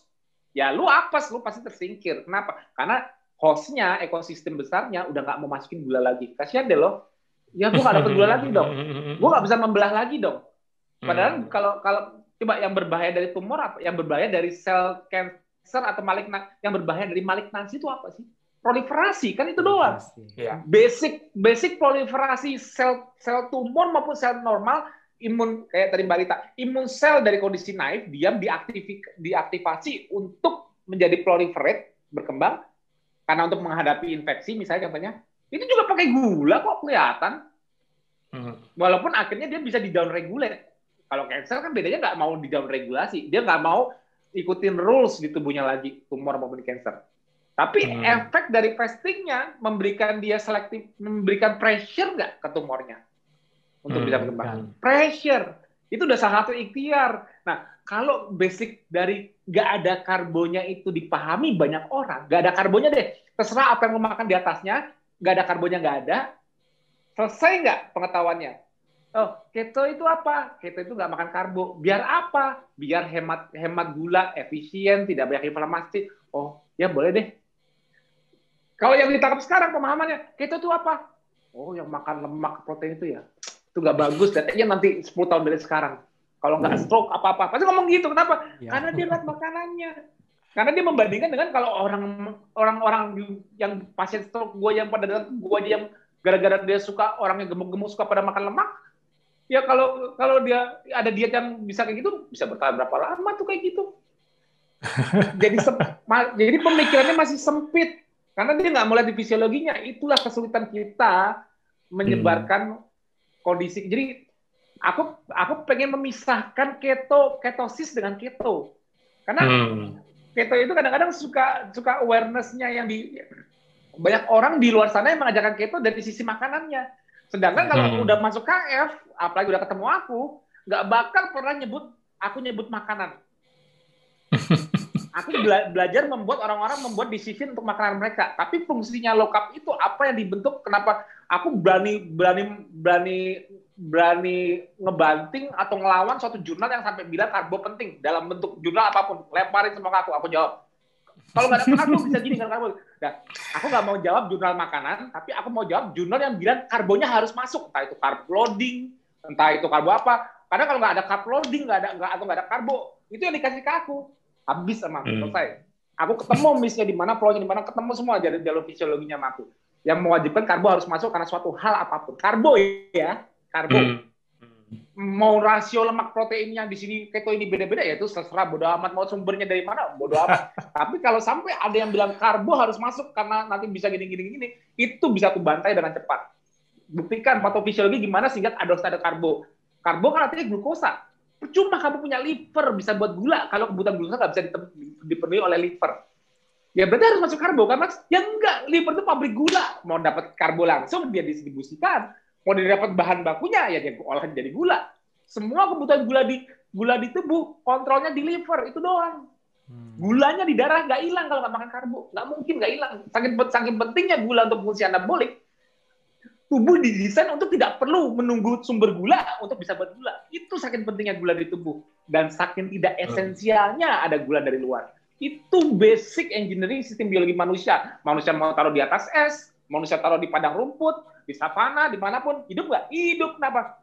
Butuh gula nggak mereka? Butuh di dalam tubuhnya. Perlu makan gulanya nggak? Enggak, Enggak. selesai. Bumi adil. Kalau kalau karbonya, kalau gulanya harus ma masuk dari apa pun di bumi ini, pastikan hmm. manusia itu cuma eksis di katulistiwa yang sudah pasti nggak pernah kurang untuk memunculkan sumber gula dari makanan. Pastikan. Hmm. Jangan sampai ketemu fosil jauh-jauh dari katulistiwa. Karena udah nggak mungkin. Berarti buminya nggak adil. Berarti engineer-nya salah ciptain tempat, salah ciptain bumi. Gue naruh sistem, gue taruh spesies gue nih manusia yang paling mulia taruh di bumi. Tapi cuman gue spesifikkan cuman bisa berada di katulistiwa. Kenapa? Yang lain nggak gue desain untuk menyediakan substrat esensial buat dia, yaitu gula. Kan konyol. Hmm. Jadi jangan jangan sampai jangan sampai harusnya katulistiwa itu jangan di sini doang, melingkar ke sini juga, melingkar ke sini juga, biar tanahnya subur semua. Masuk hmm. akal nggak? Nah, ya. itulah makanya jurnal apa pun yang ngomong karbo penting, aku yang bantai, lempar ke aku. Aku yang analisa, kena semua sama aku. Tapi hmm, hmm, kalau hmm, cara mempertahankan ketosis, cara maksud gini, tidak makan karbo yang mendapatkan fisiologi yang kita mau, yaitu apa? Ketosis artinya apa? Efisien, hemat gula, menyingkirkan sel-sel yang terlalu banyak gula menekan inflamasi karena inflamasi butuh gula. Itu loh kuncinya. Ditambah faktor-faktor pemicu gula itu berlebihan sendiri, stres dan sebagainya. Itu diperhatikan. Jadi kalau kalau kita udah lihat benang merah berbagai hal, aduh, bisa wise banget deh kamu untuk bikin decision. Nggak makan dulu, coba-coba rasa kayak apa, apa. Tahu sistemnya, pilih bensinnya bukan bensin ini bagus gak ya? Bensin ini katanya kandungannya ini. Bensin ini ya itu mah ilmu juga sih, tapi ya terserah. Tapi basic fisiologi pondasi utamanya kamu ngerti nggak dari ketosis? Nah, kalau kayak itu ngerti, mudah sekali mencerahkan orang lain apa itu keto. Kalau enggak, keto bakal selalu dianggap sebagai apa? Makanannya apa? Hmm. Itu yang buat yang buat susah menyebar dan banyak kontradiksi. Bener nggak Mas Ferdi? Bener nggak? Semua semua yang kita lihat gimana kenapa banyak beda pendapat itu karena karena melihat dari sisi makanannya. Betul nggak Mas? Uh, kayaknya lagi kita telepon dia. ya telepon. Iya. iya. Pasti pasti di di luar sana aku yakin perangnya makanan mulu. Entah itu dokter yang oh ini iya, oh ya, ini coba deh coba kalau Mas Ferdi berani kenapa lu nggak boleh pasien gua nggak makan nggak apa keto ya lu mau nyuruh pasien lo mati makan lemak lemak tinggi pasti Mas Ferdi malah digituin Iya. Karena yang diomongin ya, coba ini ngomong makanan. Mungkin uh, apa yang bahas tadi dokter dokter Eka cuma ngasih contoh waktu dia datang tuh dia ngasih contoh ini loh makanannya. Makanannya itu seperti di rumah makan Padang itu yang saya makan setiap hari. Eh, yang kamu larang cuma nasi sama pucuk ubi apa dan singkong. Hmm. nah ini boleh makan semua. Terus aku bilang emang ada garansi bahwa darah tinggiku akan cobain aja dulu. Kan gak ada ruginya kata dia. Nah dari situlah saya bahwa ah saya coba aja gitu pak. Jadi saya baru belajar ketofastosis ini mungkin baru enam bulan ini mas. Hmm. Sebelumnya cuma saya percaya bahwa wah kayaknya teorinya tertarik dan lebih mudah dijalanin. Ya nggak sulit. Nggak, nggak sulit ya. untuk yang tinggal di Bukit Tinggi ya. Makanannya ya, tersedia semuanya ya. lemak hewani. Eh, hmm. apa eh, hmm. cuman yang yang akhir-akhir ini yang agak yang apa yang setahun pertama karena cuman saya dapetin cuman apa turun berat badan tapi penyakit-penyakit darah tinggi tetap karena saya baru tahu lima pilar ketofastosis mungkin baru setahun. Hmm. Jadi emang saya apa belajar ketofastosis itu benar-benar cuman ngelakuin tanpa melakukan uh, kan ada, orang harus tapi tahu ada hasilnya dulu. kelihatan kan gitu. Oh, tapi saya ngerasain mas, nyaman baru saya belajar. Betul betul nggak salah. Justru gini mas, orang yang nggak pernah jalanin cuma belajar yeah. terus kebanyakan ketakutannya dan kebanyakan spekulasinya nggak jalan-jalan yeah. makanya pen pentingnya learning by doing nih yeah. pentingnya learning by doing kenapa karena gelasnya makin kosong saat dia sendiri tapi kalau gue ber, berspekulasi atau berteori negatif tapi kok badan gue saying dia otherwise ya kok gue yeah. enak ya kalau emang ini bahaya gue menemukan jurnal bahaya tapi kok gue sehat ya jadi makanya gue bilang apa pun yang kamu jalanin yang berkata tubuhmu sendiri. Nah. Nanti kalau, oh, tapi kan gue enak. Masa sih ini jurnal? gitu loh. Jadi, jadi jangan terlalu percaya sama kata orang. Katanya, ya. yang yang tahu rasanya kan badan. Makanya ya. sekarang Mas Mas Ferdi ditimpukin jurnal-jurnal Lancet, bilang karbo iya. lama-lama jadi cancer, jadi masih percaya nggak sama Lancet? Malah ini ini ini nakutin sih emang, tapi masa sih kok gua aja sehat? Akhirnya ditelaah lagi. Oh, ini flow-nya kelihatan jadi jadi lebih gampang melihat flow-nya satu jurnal saat tapi yang gue rasakan beda. Itulah jadi jadi pondasi pondasi untuk mengosongkan gelas untuk menelaah lebih lanjut jadi lebih kuat. Betul nggak sih kalau learning by doing? Iya. Lebih terbuka nah, nanti ada nanti ada nih, komparasi. Nanti nih di virtual bazar ada yang bakal membantu membantu orang-orang yang masih dalam proses belajar tapi nggak jalan-jalan dibikin mudah dibikin untuk doing dulu deh learning sambil jalan. Hmm, nah, nanti iya. ada di Vital Bazar, tunggu kan. Eh. aku, aku pengen aku pengen gini. Ada support sistemnya. Gimana kalau nggak tinggal di Bukit Tinggi? Mas iya. Femi gampang di Bukit Tinggi. Di sana hmm. orang orang orang Padang, orang Padang, sorry bener apa enggak ya? Aku soalnya orang Jawa tapi istri keluarga istriku orang Padang. Ibu ibu mertuaku selalu bilang, kalau ada orang Padang masukin gula ke makanannya, bukan orang Padang asli. Nah, iya. Makanya Mas Fendi gampang ke warung Padang nggak ketakutan. Coba di sini. Ketakutan kan? Ketakutan. Iya. Oh di sini kebanyakan lidah Jawa. kebanyakan lidah Jawa. Nah makanya kita butuh support system dari komunitas kita sendiri yang mempermudah orang sambil belajar nggak boleh nggak belajar dong karena akhirnya dia ya. memutuskan segalanya harus mandiri. Tapi hmm. untuk mendapatkan ketosisnya yang dimakan belum ngerti. Nah nanti pada-pada kita bakal menyiapkan opsi-opsi. Kalau mau lo makan. Pokoknya terima beres dulu rasakan ketosisnya tapi belajar ya mandiri. Itu. Nah aku harapkan nanti banyak support system yang dicontohkan salah satu metode kita nanti di copy oleh banyak orang membantu banyak orang startup. Yang penting itu startupnya Ya. Yang hmm. yang yang yang sekarang teriak-teriak di chat bilang, "Wah, gue tambah sehat dengan KLKP." Itu kamu sekarang. Dulunya kamu juga kebingungan cara mulainya. Nah, gimana mempermudah seorang memulai ini tanpa pusing-pusing ini boleh nggak ya? Ini boleh nggak ya? Ya kalau itu, kalau dia nanya boleh nggak ya gini, ya kalau dia ya kalau dia dijawab cepat sama japrianku. Ya kalau dia dijawab cepat nanya di Facebook. Ya kalau dia jawab dijawab cepat oleh siapa pun yang mentoring dia. Kalau nggak apa? Nggak hmm. jadi makan. Belum jawab tadi, saya udah kelaparan. Iya. banget kan. mudah-mudahan nanti bakal dicontohkan oleh salah satu vendor kita bantuan ya. Tapi ini cuma contoh ya, mau diambil apa enggak terserah. Dan aku harap uh, nanti pun diduplikasi oleh orang-orang warrior yang sudah senior, udah tahu cara ini karbu apa enggak, dia juga menyediakan hmm. hal yang sama sehingga makin banyak orang yang mau startup jadi mudah rasain dulu tapi sambil belajar akhirnya mandiri. Oke okay, gue stop gue stop ngambil dari lo ya gue udah tahu cara makanan gue sendiri. Ya nggak apa-apa. Hmm, gitu loh. hmm, tapi startupnya ya aku rasa ini pentingnya startup.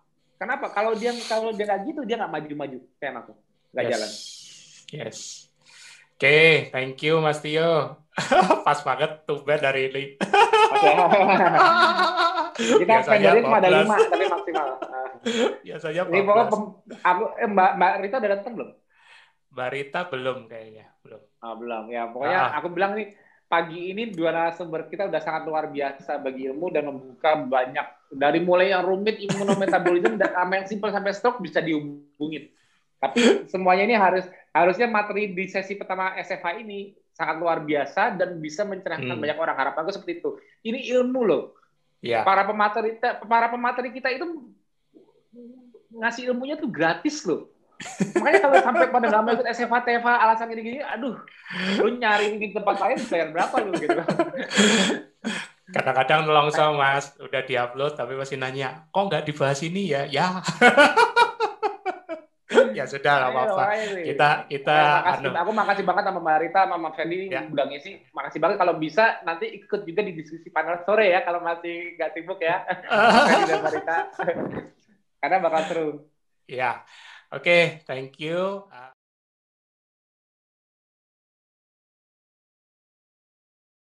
Sambil nunggu Mas itu. Gak apa-apa Mas daripada nungguin hajar aja dulu. Aduh, aku mau nyari ininya yang aldosterone system mana sih tadi? Kalau kalau nggak pakai gambar itu, aku ngomong gini takutnya nggak apa sih ya, gitu. Memang enak sih ada gambar ya mas, bisa lebih RA, visual. sistem RAA. Dan renin angio. Ya, renin alderon. Ya. Dan aldosteron ya. Hmm. Tadi apa ya ini aku belum? Oh, aldosterostasis.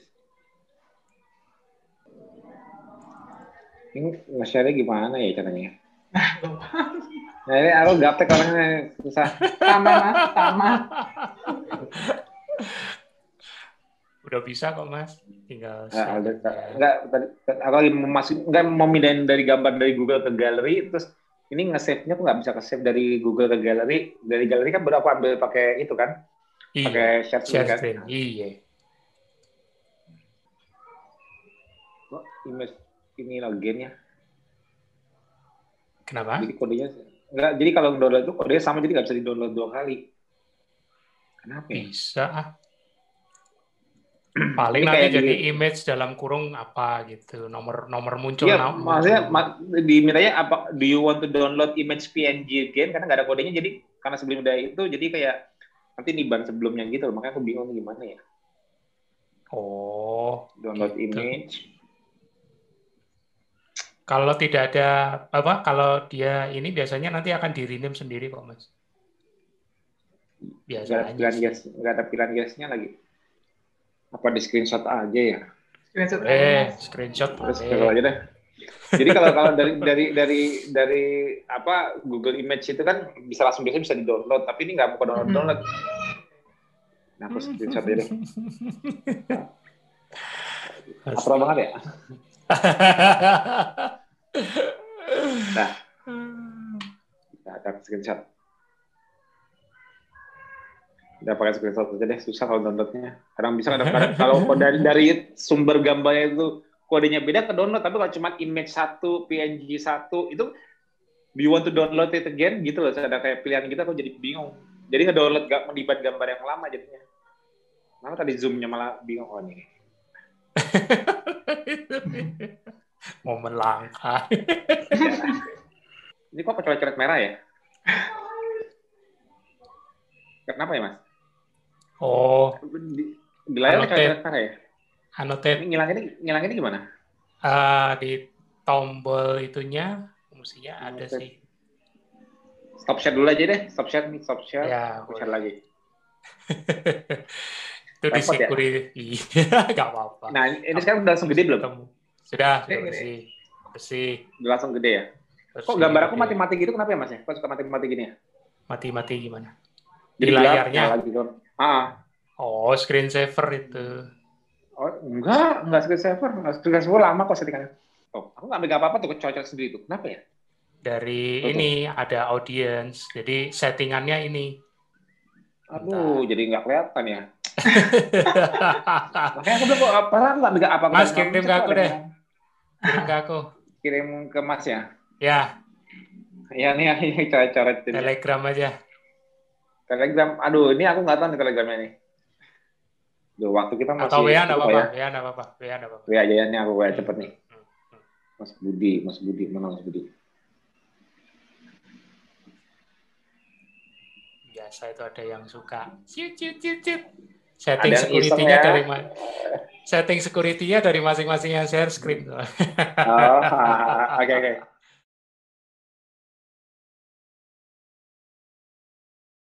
Aku juga mau panggil uh, kembali Mbak Hidayani, Dok Hidayani. Apakah masih hadir beliau? Ya, halo Dok. Masih, masih ya. Nah, ini udah giliran Mas Tio. Monggo Mas, dilepas. Ada banyak nih ya. aku aku aku boleh dong pakai itu apa namanya? Aduh, uh, aku pakai yang itu ini susah pakai yang ini. Aku mau mau share screen boleh dong Mas? Boleh. Boleh dong. Oh, nah. Tadi aku nyari gambarnya di situ tapi ternyata susah buat apa nge-share dari situ. Aku nyarinya dari ini yang situ. yang fold ya Mas ya? Ya, ini yang fold. Oke. Okay, balik balik ke quote lagi. Gitu.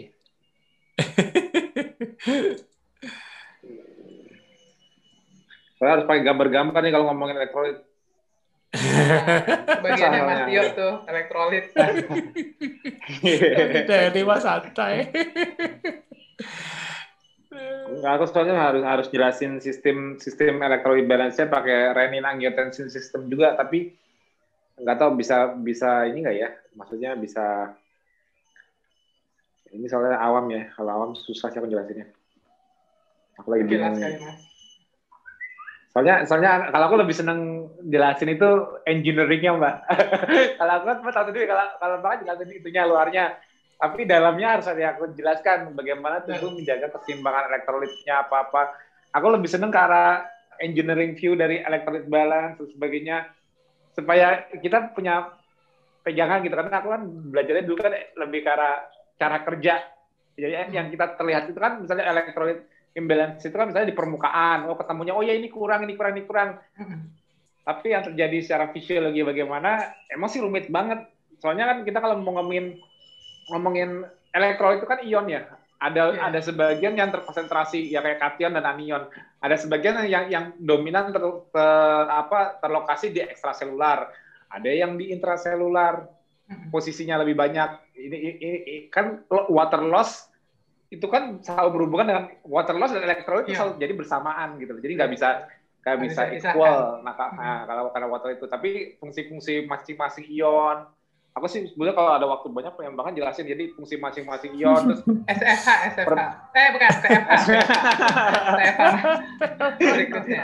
Jadi jadi jadi uh, aku kasih gambaran besar aja deh. Kasih kasih gambaran besar jadi ada ada konsentrasi yang ion itu ada ada di luar ekstraselular ada yang di intraselular. Ah, dan hmm. ini ada fungsinya masing-masing. Ya elektrolit sih paling penting itu elektrik. Ya makanya pengaruhnya elektrolit imbalance itu lebih ke neurologi kardiovaskular lebih cepat. Kenapa? Karena ya memang itu dibutuhkan untuk electric charge ya untuk kontraksi untuk fungsi impuls saraf ya. Kalau mau dijelasin lebih hmm. dalam takutnya aku udah ngomong teoritas tapi akhirnya nggak dapat gambar besarnya juga percuma juga sih. Makanya aku jadi lagi bingung cara ngejelasinnya gimana. Tapi yeah. efek dari electrolyte imbalance itu ke neurological dan dan ke apa namanya? Ke fisiological secara kardiovaskularnya kayak arit aritmia itu paling identik gampang deh. Detak jantungnya gitu itu udah ketahuan kalau udah menunjukkan itu karena langsung impactnya tuh lebih cepat ke arah sana.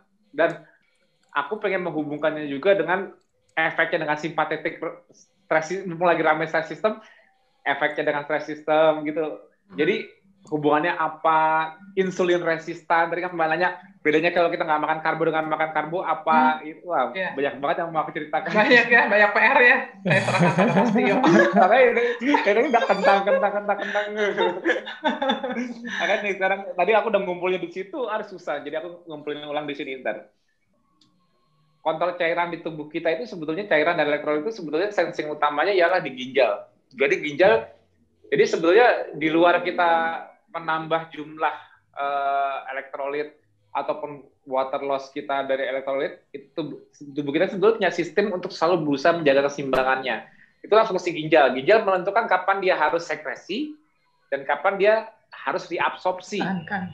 Nah, jadi jadi jadi yang decision itu ada di ginjal untuk uh, ekskresi, sekresi, buang, lewatkan, hmm. atau hmm. Ah, malah ditahan, reabsorpsi.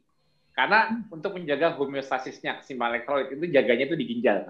Makanya orang imbalance itu sering terjadi orang punya masalah ginjal kan. Basicnya kayak gitu. Hmm. Tapi ginjal itu fungsi utamanya ialah kontrol untuk keseimbangan elektrolit dulu itu basicnya.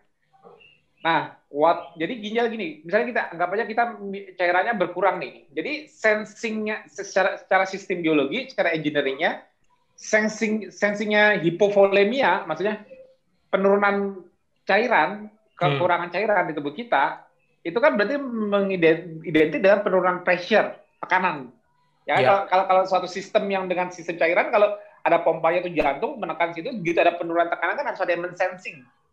Oh, ini tekanannya turun nih, harus dikembalikan caranya gimana gitu loh. Hmm. dari suatu sistem mesin deh, engineering apa pun di luar tubuh. Hmm. Kan dari pompa yang menekan menjaga kestabilan tekanan supaya segitu terus, tapi begitu cairannya berkurang, otomatis kan dengan dengan pressure yang sama tapi cairan berkurang kan otomatis tekanan itu turun dong.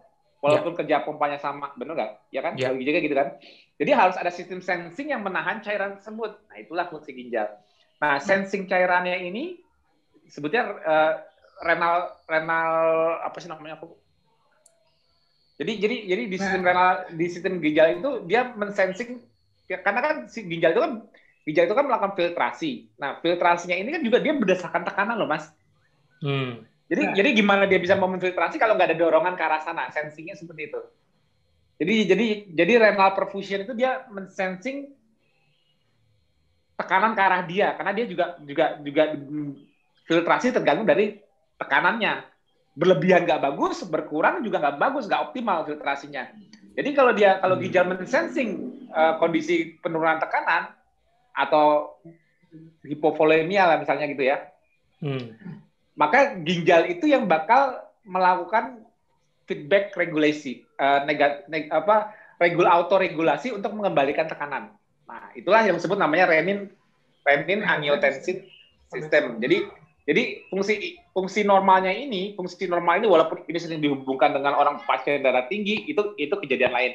Tapi sebelum kita lihat ini sebagai patofisiologi, kita lihat sebagai fisiologinya dulu. Oke nih, nih decrease in renal perfusion, nah itu memicu sensingnya terhadap penurunan tekanan, memicu sekresi renin. Nah renin ini yang nantinya sebagai sebagai pemicu yang aku pernah bilang waktu ngomongin COVID, yang angiotensin system yang akhirnya S2, nggak usah kita bahas sekarang, malah ke mana-mana nanti. Hmm. Intinya fungsinya fungsinya angiotensin system ini kan untuk uh, apa meningkatkan tekanan darah kembali, benar nggak? Jadi sistem angiotensin system ini ya, ya sistem angiotensin angiotensin system ini tujuannya menciptakan namanya vasoconstriction jadi kalau dia kalau kalau untuk supaya renal perfusionnya, jadi supaya tekanan di ginjal itu selalu sama, stabil, untuk fungsi filtrasinya dia butuh tekanan yang stabil sama. Jadi kalau mengalami kekurangan tekanan, dia berusaha meningkatkan tekanannya kembali. Itulah fungsi renin angiotensin system. Dia mensekresikan renin. Nah, dari dari ginjal itu perintahnya seperti itu. Nah, ini yang membuat angiotensin itu identik dengan kenaikan tekanan darah untuk menjaga fungsi pengiriman nutrisi dan oksigen ke mana-mana tetap semua sel tetap sama tapi sen, base sensingnya jadi sel sel sel lain di tubuh kan cuma tinggal nunggu terima kiriman doang pokoknya pokoknya gini kayak otak pokoknya jangan telat aja ngasih gua kan gitu otak kan hmm, gitu hmm. pokoknya pokoknya gua gua nggak gua nggak bisa sensing tekanan pokoknya gua terima hmm. beres hmm. kalau gua kurang habis gua otak kan aku bilang otak nggak boleh ke kekurangan uh, nutrisi bahan bakar untuk ATP-nya dan juga tidak boleh kehilangan oksigennya. Kalau tadi kan dari Mas uh, Ferdi kan ditunjukin kalau faktor hambatannya. Sekarang faktor pengirimannya, tekanan. Tapi otak hmm. tidak tidak ya walaupun otak mendapat infonya dan dan kebalikannya nanti otak bekerja lewat simpatetik lewat stress system, tapi sensing sebenarnya terjadi di ginjal untuk tekanan. Nah, jadi yang menjaga ketekanan keseimbangan di seluruh tubuh itu seperti itu lewat renin angiotensin sistem ini. Intinya hmm. seperti itu nggak usah nggak usah dipanjangin nanti takutnya malah ke mana-mana takutnya nggak ketemu. Jadi fungsi renin angiotensin itu basicnya ini menjaga menjaga kembali tekanan seperti semula. Nah, jadi uh, uh, fungsi natrium juga sama. Identiknya ialah tubuh pada saat pada saat uh, berusaha menjaga tekanannya kembali ada ada penurunan tekanan dia tubuh akan meningkatkan reabsorpsi dari reabsorpsi dari garam natrium. Nah, itu hmm. kuncinya situ ya basic karena karena itu karena kan natrium itu sifat gini loh. Natrium itu aku jelasin basic dulu deh. Natrium itu kenapa kenapa dominannya itu di blood bukan di intraselular, kebanyakan nggak di ekstraselular. Jadi cairan itu lebih prefer bergerak ke arah jadi dia menjaga keseimbangan antara mem, kan sel itu kan ada membran selnya jadi ada sitoplasma. Nah cairan itu berusaha bergerak ke arah yang natriumnya konsentrasinya lebih tinggi dari rendah ke tinggi. Osmosis ah bahasanya. Nah hmm. seperti itu. Nanti ya mungkin mungkin ingat dulu biologinya. Nah itulah itulah fungsinya kenapa ginjal itu juga juga seperti itu. Dia berusaha mereabsorpsi natrium supaya dia mendapatkan cairan ikut yang membuat gradien di dalam lebih tinggi sehingga berusaha menahan cairan ikut masuk juga. Jadi jadi hmm. sodium atau sodium atau natrium itu identik dengan usaha untuk collecting water. Hmm. Collecting water. Hmm. Nah, itu dia, itu itu itu, itu fungsi fungsi utamanya dari natrium. Nah, sekarang lihat Mas, Mas uh, bisa digedein nggak yang sympathetic activity? Sympathetic activity. Itu takutnya orang-orang nggak lihat yang paling atas. Ya, oh, paling atas ya. Oke, okay, siap. Karena ada ada gambar meningkat gitu loh. Ya. Nah, itu. Nah, nggak apa-apa digituin. Nah, jadi salah satu efek dari makanya orang kalau tekanan darahnya tinggi kan identik dengan stres kan. Aduh, aku lagi stres yeah. nih, tekanan darahnya meningkat. Yeah. Simpatetiknya meningkat. Sama. Yeah. Sistemnya selalu sama, sensingnya selalu sama. Itu makanya peningkatan simpatetik activity juga kalau kita mengalami dehidrasi. Mm -hmm. Badan kita stres, jadi kayak, aduh, dehidrasi itu ciri-ciri tadi, tadi kan Mbak Ida kan jelasinnya kan berbagai ciri-ciri dehidrasi, tapi aku nunjukinnya apa aja yang jadi aktif nih gara-gara dari sistem engineeringnya, Mbak Ida mm. luarnya, aku mm. dalamnya. Nah, mm. sebetulnya itu mencerminkan simpatetik simpatetik kita menjadi malah dominan. Hmm. Simpatetik tone kalau di TFH sebelumnya kita bahas simpatetik tone itu dominan. Kita berusaha ada adaptasi kita ialah berusaha menjaga agar permintaan simpatetik selalu dipenuhi sehingga kembali turun seimbang. Jadi menyimbangkan simpatetik dan parasimpatetiknya yang di TFH sebelumnya ya. Aku nggak ulang lagi kelamaan. Ya. ya mudah-mudahan ya, sekarang bisa bisa lihat TFH yang ngomong aku pas ngomongin itu. Bisa hmm. menyimbang. Tapi kalau kita dehidrasi meningkat lagi Nah, hmm. ngerti nggak? Jadi jadi hmm. ini salah satu faktor salah satu faktornya dehidrasi bisa meningkatkan stress system. Nah, karena begitu kita ketosis kita puasa karena aku udah pernah bilang puasa itu stres loh. Nggak yeah. makan karbo itu stres loh. Emang betul hmm. Tapi tapi kok sekarang kita nyaman dengan kondisi ini? Aku hmm. nih dari tadi ini belum makan nih. Minum pasti. Tapi aku dari tadi nggak makan. Aku kelihatan badanku kelihatan stres nggak? Duh, belum makan lapar. Nggak kan biasanya malah malah makin story aku makin meledak-ledak. Berarti sebetulnya dari pagi sampai siang sampai sore sampai sore ini aku belum makan. Aku bisa coping nggak dengan stresku? Bisa mengatasi stresku nggak? Bisa. Aku sih nggak di, dibuat buat tapi tapi biasa aja kenapa? Karena aku udah ketosis sudah lama. Maksudnya aku sudah adapt, sudah beradaptasi untuk menekan stres yang dihasilkan oleh puasa. Artinya hmm. tingkat tingkat uh, hormesis dari puasa, aku menemukan homeostasis yang lebih tinggi di atasnya. Kayak gini, yang basicnya aku ulang sedikit kayak orang orang bingung hormesis dan homeostasis, kayak Mas Ebi ngangkat beban dari 10 kilo, awalnya dia berat tapi lama-lama enteng. Artinya adaptasi. Jadi hormesis dari 10 kilo itu, stres 10 kilo beban itu dijawab dengan ah nggak ada berat-beratnya sama yang aku rasakan sekarang gitu. Ah nggak makan sampai jam berapa nih?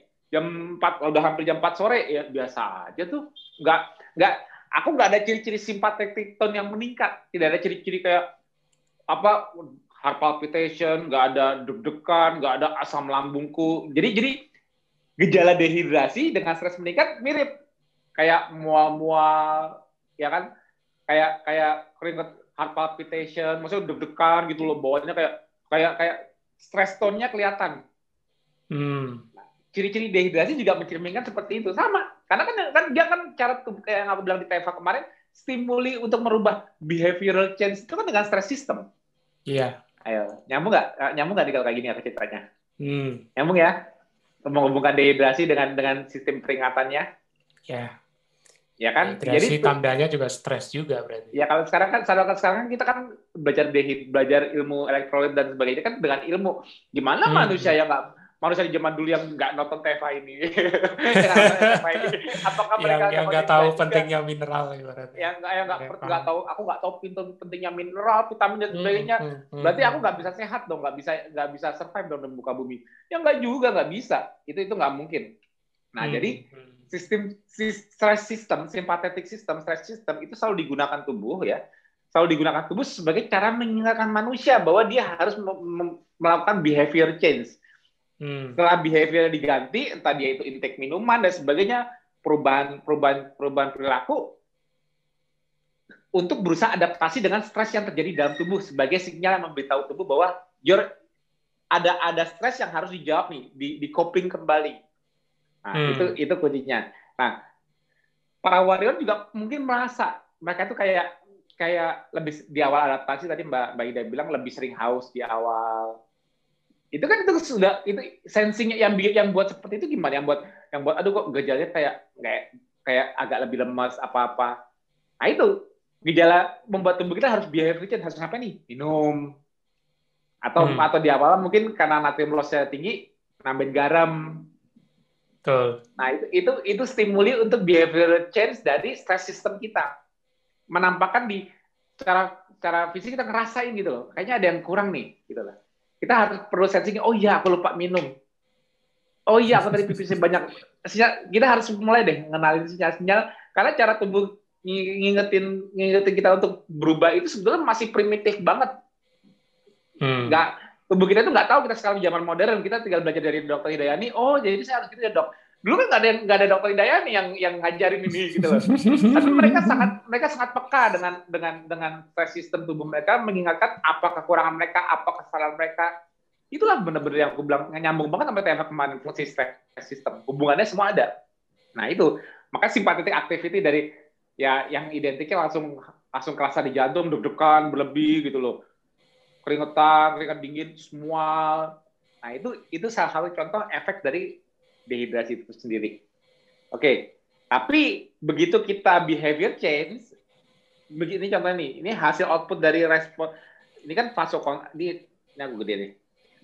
Peningkatan sympathetic activity, terus tubular natrium klorid reabsorption, ya kan? Jadi kalau kalau kalau kalau kalau efek dari aldosteron system itu direabsorpsi kembali natrium dan klorid dan, dan klorida tapi dia harus ada exchange exchange itu dengan kali jadi natrium natrium kalsium kalau direabsorb dia harus ada exchange dengan potasium aku hmm. jelasin sekarang karena itu hubungannya juga Panjang. untuk uh, polarisasi dan depolarisasi. Makanya makanya kayak cara kerjanya pankreas itu kan beta sel pankreas kan dia punya KATP channel sama kalsium channel. Untuk memasukkan hmm. kalsium hmm. ke dalam ke dalam intraselular, dia harus mengeluarkan kaliumnya.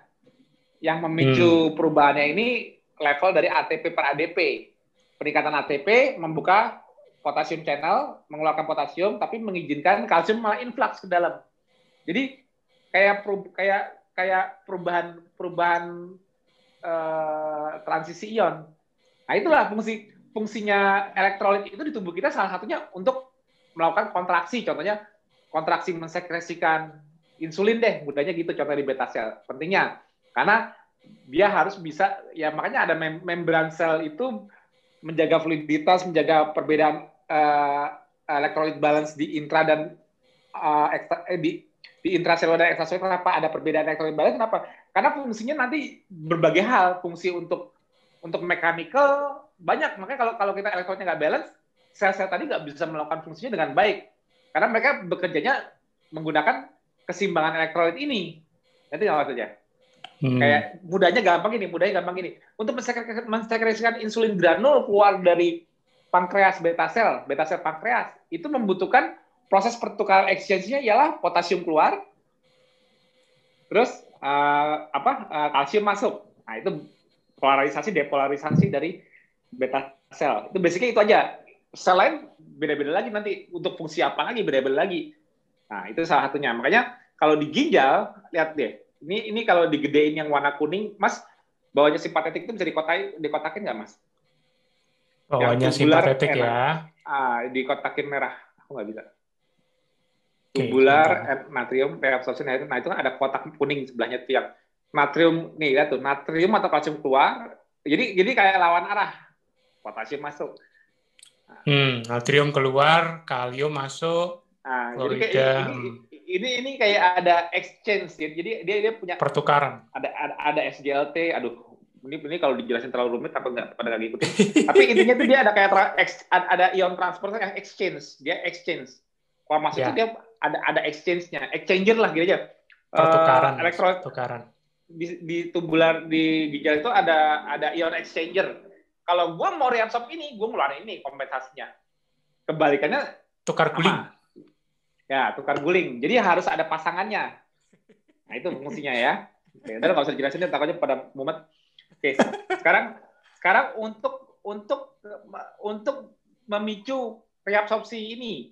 Nah, adrenal gland yang buat sekresikan kortisol ya dari HP axis itu juga mensekresikan namanya aldosteron ya aldosteron. Nah, aldosteron itu juga fungsinya fungsinya untuk retain water kembali juga salt retention juga sama. Nah, kalau saya jelasin juga deh kelamaan. Nanti ke mana-mana. Arterial vesicle constriction increase in blood pressure ya itu karena karena vasoconstriction udah jelas. Pasti kan hmm. tekanan meningkat. Nah, nah terus juga merangsang ADH secretion. Nah itu fungsinya untuk collecting duct-nya untuk reabsorb H2O. Menahan nah, air ya. Ya, oke. Okay. Ya, semuanya menjadi water and salt retention. Jadi kalau mau jadi ini water and salt retention. Jadi mm, berusaha meretain water sama seperti berusaha meretain salt. Ya. Yeah. Ya, sehingga mengembalikan efektif volume sirkulatif efektif sirkulatif volume increase Terus akhirnya perfusion di juxta juxta glomerular untuk menjaga sensing filtrasinya terjaga, increase. Ini cara cara cara ginjal kenapa ginjal itu sebagai sensingnya tekanan? Kalau gue kurang untuk melakukan fungsi gue sebagai filtrasinya yang berkurang gue harus berusaha memberikan negatif feedback ke sistem biologi di tubuh untuk comply kembali. Jadi logikanya logikanya ya logikanya kalau sistem ini nggak ada gangguan tekanan darah kita itu stabil kan? Nggak perlu diusahakan yeah. apa-apa berusaha dia berusaha menstabilkan dirinya sendiri. Semua ada sistem negatif feedbacknya. Nah kalau ini sudah Betul. meningkat tuh lihat lihat yang yang garis merahnya bitik-bitik merah kembali ke sini Hmm. Ya akhirnya dia kembali ke sini, tek, reninnya kembali turun. Renin, Feedbacknya renin, ke situ ya. Ya, jadi renin angiotensin system naik turunnya juga dipengaruhi oleh kadar cairan dan natrium. Logiknya gampang gitu hmm. gitu hubungannya. Nah, sekarang bedanya apa? Nah, sekarang aku share screen sini Mas. Aku beda beda ini. Oke. Okay. Beda gambar lagi. Ini sebenarnya kompleks tapi seru kalau dijelasin kalau bisa ngikutin, cuman kalau nggak nggak kalau waktunya pendek susah. Nah, efek dari insulin. nah, aku takutnya kalau kalau aku berhenti di banyak tempat jelasin, aku sih kentang banget pengen jelasin satu-satu tadi, tapi kan nantinya kan waktunya kan nanti aku di baru di mute sama Mas Budi. ah, gak dapet aku yang di, aku dijadiin tokoh jahat.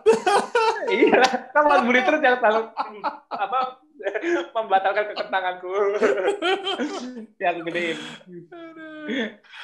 aku soalnya selalu selalu selalu apa gregetan pengennya setiap jasa ini aku pindah ke lain tapi pengen jelasin yang sebelumnya. Jadi ini yang bikin orang malah lupa arah namanya mau ke mana gitu loh. Jadi sekarang aku berusaha skip skip hmm. aja dulu. Hmm. Hmm.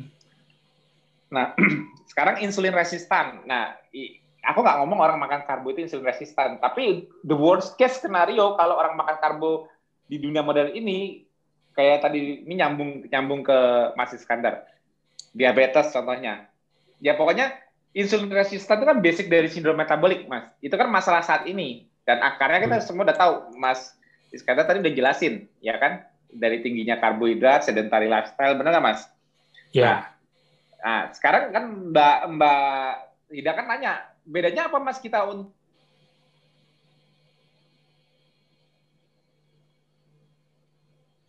Yo. Halo Pak Mas. Mati. Mas. Suaranya hilang. Pasti yo. Tahu-tahu. Ini seru banget ada. Gak, tadi, tadi aku sampai di mana? Keputusnya di mana? Pas ngomong apa? Yang saya katanya, saya ngomong apa tadi tentang pengaruh oh, dia terhadap uh, kalau Mbak Ida kan nanyain, Mas yeah. uh, bedanya hidrasi di orang KF dengan orang biasa apa aku disuruh jelasin. Mm-hmm. Ya kan? Tadi kan, tapi kan uh, ngambil contohnya ke Mas Iskandar, Mas Iskandar menjelaskan masalah dunia modern sekarang dengan tinggi karbohidrat dan sedentari. Efeknya apa? Buat mm. Mas Iskandar salah satu contohnya diabetes lah. Banyak problem insulin resistan dan sindrom metabolik lain, hipertensi dan sebagainya. Nah, clue-nya itu terletak di insulinnya kan. Kalau kita makan iya. karbo kan harus ada insulin insulin respon yang optimal. Jadi kan menjelaskan. Sedangkan kalau kita di KF kita makan karbo nggak, Mbak? Ya. Minimalis kan? ya mini ya karbonya ditekan sudah mungkin. Berarti kan kita nggak yeah. membebani respon insulin dong, bener kan? Yeah. Nah, yeah. jadi menarik garis menarik benang merahnya clue-nya dengan hidrasi di situ. Nanti ya Ya, hmm. Apa sih yang membedakan makan kita dengan makan apa sih membeda makan orang sekitar kita dengan makan kita apa sih? Respon insulin kan secara fisiologi emang yeah. apa? Betul. Nah, nah yang pertanyaan Mbak Ida tadi mau aku jawab lewat uh, materinya Mas Iskandar. Respon insulin. Nah, yeah. sekarang kita the worst skenario-nya dari gaya hidup modern, sedentary lifestyle, tinggi karbo, worst skenario-nya ialah insulin resistan. Selesai ya? Hmm. Efek dari insulin resistan, belum usah dijelasin lagi, mengakibatkan hyperinsulinemia. Betul dong? Hmm. Kalau kalau insulin resistan tidak karena karena sel-sel di tubuh tidak mendengarkan insulinnya, tidak bisa merespon terhadap insulinnya, akhirnya dia tidak menguptake glukosnya dong. Hmm. Ya dong, glukos di ekstraseluler nggak diambil, nggak diambil dong. Hiperglikemianya nggak dibantu, nggak nggak dibantu disposalnya dong, betul dong? Yeah. Nah, kalau nggak dibantu disposalnya, berarti input ke pankreas sebagai pengatur lalu lintas glukosa ke beta selnya, rate-nya nggak turun dong. Malah hmm. rate-nya mungkin bisa bertambah. Nah, kalau rate-nya nggak bertambah bertambah terus di di di beta sel pankreas, dia bakal tetap berusaha menurunkan dong, karena responnya dia bakal selalu mensekresikan insulin, betul dong? Akhirnya insulin yang sebelumnya tidak mumpuni karena insulin resistan, akhirnya bertambah insulin lagi dari baru dari pankreas, akhirnya jadi hiperinsulinemia nggak? Ya. Nah, hmm. Oke, okay. basic ya hiperinsulinemia. Tapi hiperinsulinemia, tapi insulin in, respon insulin awal sebelum hiper sendiri fungsinya apa? Saat gini deh. Contohnya para warrior deh. Para warrior ya ini ya. Oke okay ya. Waktu kita puasa, ini aku pengen menganalogikan secara awam dia, oh iya gue ngerasa seperti itu ya. Jadi yang aku maksud biar gak jauh-jauh ngerti yang dirasakan kenapa di badan itu seperti itu waktu aku nggak makan apa-apa, aku cepet haus. Betul nggak? Hmm. Tapi setelah aku makan, di jendela makan, rasa hausku berkurang. Walaupun habis habis makan pasti minum kan biar nggak seret. Tapi mm -hmm. rasa hausnya lebih rendah dibanding di jendela puasa. Betul apa nggak gitu dulu? Berdasarkan dirasakan dulu deh. Yeah. Bener nggak? Benar. Iya. Berarti ada sesuatu di makanan kita yang memicu respon insulin. Itu jawabannya. Iya. Oke, okay? mulai paham nggak? Hmm. Nah, nah, ayo dong. Aku lagi ngajarin engineering, ngajarin engineering di tubuh, tapi orang bodoh pun merasakan lewat apa yang dia rasakan. Nah, kalau gini kan Wario langsung, oh iya betul. Nah, oke. Okay. Ya, nggak usah dijelasin lagi, protein pun memicu insulin, betul nggak? Ya. Iya. Betul dong. Nah, coba aja coba. Kan kan kalau puasa kalau di jendela puasa boleh minum VCO tuh. Tetap haus nggak? Enggak. Tetap kan? Oh, iya, emang tetap. minum VCO? Tetap. Emang minum VCO bisa meredakan hausnya? Nggak bisa. Enggak, tetap. Itu lemak. Lemak respon insulinnya rendah. Protein. Protein. Makanya Mbak Mbak Mbak Hida tadi juga bilang orang makan karbo jarang haus. Kenapa? Tadi Mbak sempat nanya gitu juga nggak?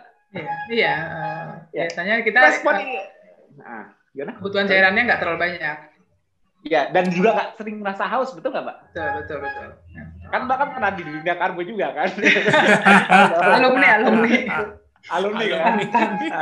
Nah, jadi aku mau, meng aku mau menjelaskan menjelaskan apa yang kita rasakan itu dalam dalam fisiologi itu seperti apa. Itu simply itu semua karena insulin. Jadi insulin itu sangat berhubungan dengan nih lihat aku aku mau jelasin ini nanti pada EMC kuadrat tapi lihat langsung paling bawahnya dia ujung ujungnya. Iya iya. Ya. Kalau aku jelasin itu kan ribet. Cuman baca yang bawahnya aja deh. Molekul molekuler signalingnya lupakan di lain waktu. Yeah. Natrium reabsorption selesai. Hmm. Nah, mereabsorpsi yeah. kembali natrium. Yeah. Mm Kan ingat kalau mereabsorpsi natrium kembali cairan ya cairan juga ikut ke gradien di mana natrium Berada. lebih banyak di sisi sisi yang lebih banyak. Artinya intake dari garam atau mereabsorpsi garam, water retention enggak? Iya. Selesai. Dah, kita aja dulu. Hmm. nah, ya. itu basic banget kan? Basic banget kan? Nah, oke. Okay. Dari dari sistem ini sistem sistem pengaturan di tubuh nih kita nggak usah ngatur-ngatur itu sudah kita sudah terdesain seperti itu. Kalau kita jendela puasa kenapa kita ngerasa haus? Basicnya karena makin lama puasa insulin nggak hilang ya karena karena pankreas tetap selalu merespon dari gula buatan liver. Kalau pak insulin nggak ada selesai kita ketosidosis makanya makanya tapi kan insulinnya kan lebih rendah dibanding setelah makan. Kalau makan masuk protein ingat. Nah ini KF ya, kalau non KF berarti kan masuk karbo insulinnya supaya lebih tinggi lagi. Tapi hmm, hmm. tapi karena kita insulinnya itu lebih rendah, di situ kita juga natrium loss-nya lebih tinggi. Jadi yang identik kenapa kita harus menjaga cairan kenapa? Karena secara nggak sadar itu kita lebih banyak water loss, lebih banyak water loss. Water identik dengan electrolyte loss. Yang utama -hmm. ialah sodium loss. Karena selalu berbarengan nggak mungkin cuma water doang sodiumnya kan nggak mungkin kan. Karena sodium dan water itu identik. Ya kan? Nah, itu sebabnya kenapa banyak orang kegirangan di KF kehilangan 5 kilo dalam seminggu. Iya. ya kan? Ya, udah banyak kan GR duluan. Pikirannya fat loss 5 kilo. Gila, ngilangin 5 kilo lemak di badan lo itu banyak banget tau gak? Mimpi kalau dalam seminggu ngimpi kalau dalam seminggu lo hilang lemak 5 kilo ngimpi. Ngarep makanya kan wanita itu wanita itu kan sangat senang timbangan. Kenapa? Karena kehilangan water loss pun membuat mereka bahagia. Ya, apa -apa padahal, padahal padahal teman-teman masih bilang padahal kita masih gemuk ya. Eh gue deh dong. Gue turun 5 kilo loh gitu ngomong dalam hati gitu biar semangat. Makanya kalau aku paling males, paling males ya timbangan, karena timbangan itu fluktuasi keluar masuk cairan gitu loh. Jadi jadi di atas timbangan kita diri minum seliter dijamin nggak nambah sekilo di timbangan. kalau nggak nambah kalau kalau kalau seki, seliter air itu satu kilo misalnya ditimbang sekilo terus kita taruh di meja kita naik, oh aku berarti sekarang 60 kilo terus minum seliter malah turun 59 atau 60 tetap kan agak aneh loh. Ke mana nih cara fisikanya kok cairannya kok nggak nggak nggak pasti ada di dalam pasti itu lagi timbangan. Nah, water loss kita yang yang agak sulit lihat water loss karena water loss kan nggak cuma dari urin doang. Iya. Ya kan kalau intake kan gampang satu arah dari mulut. Tapi kalau kalau water loss-nya kan Iya. Dari cairan, macam-macam kan, metabolisme hmm. juga kan. Keringat, nah, uap. Nah, keringat, hmm. uap. Nah, itu, itu, itu, itu yang membuat kita nggak lihat tapi wih seneng timbangannya dropnya cepet banget. Justru yang justru aku saranin para para para warrior yang yang yang lost weight-nya, weight ya, bukan body fat. Kalau body fat kan pakai lingkar. Wah, aku nih cepet loh seminggu cuma udah 5 kilo. Justru di dia malah kejaga nggak tuh minumnya. Itu yang yeah. hmm. dia dia malah dehidrasi ya. Dia lebih yang lebih cepat turunnya itu yang lebih rentan dehidrasi. Iya. Karena betul. karena nggak masuk akal 5 kilo seminggu itu lemak semua nggak masuk akal. Berarti kamu sudah bisa membakar berapa ribu kalori itu coba 5 kilo satu gram aja 9 kalori kali aja 5 kilo berapa? Berarti dia entah basal metabolic rate-nya yang kenceng banget atau dianya aktivitas fisik banget sehingga bisa membuat 5 kilo lemak kebakar semua. kan nggak masuk akal kan? Walaupun walaupun insulin masa sih 5 kilo dilepas semua dari dari adipositas banyak itu ke darah lipotoxicity nanti malah nggak terkontrol. Yeah. Kan nggak yeah. mungkin dong, nggak masuk akal, nggak make sense. Nah itulah resikonya kalau water loss. Jadi jadi pentingnya di masa adaptasi awal itu kita kita jaga asupan minuman dan juga hmm. kalau perlu makanya aku ingatkan walaupun yang sebelumnya hipertensi yang sudah gaya hidup sebelumnya garam dikurang pasti kan kalau orang hipertensi kan apalagi sudah kronik dia kan sudah terbiasa. Mungkin masih sadar sendiri juga dulunya sebelum mulai KF tetap mengurangin garam karena memang ayam aku ada hipertensi iya, iya. Nah, tapi begitu KF jangan coba-coba tetap mempertahankan gaya hidup lamanya. Jangan coba-coba garamnya tetap dikurangin.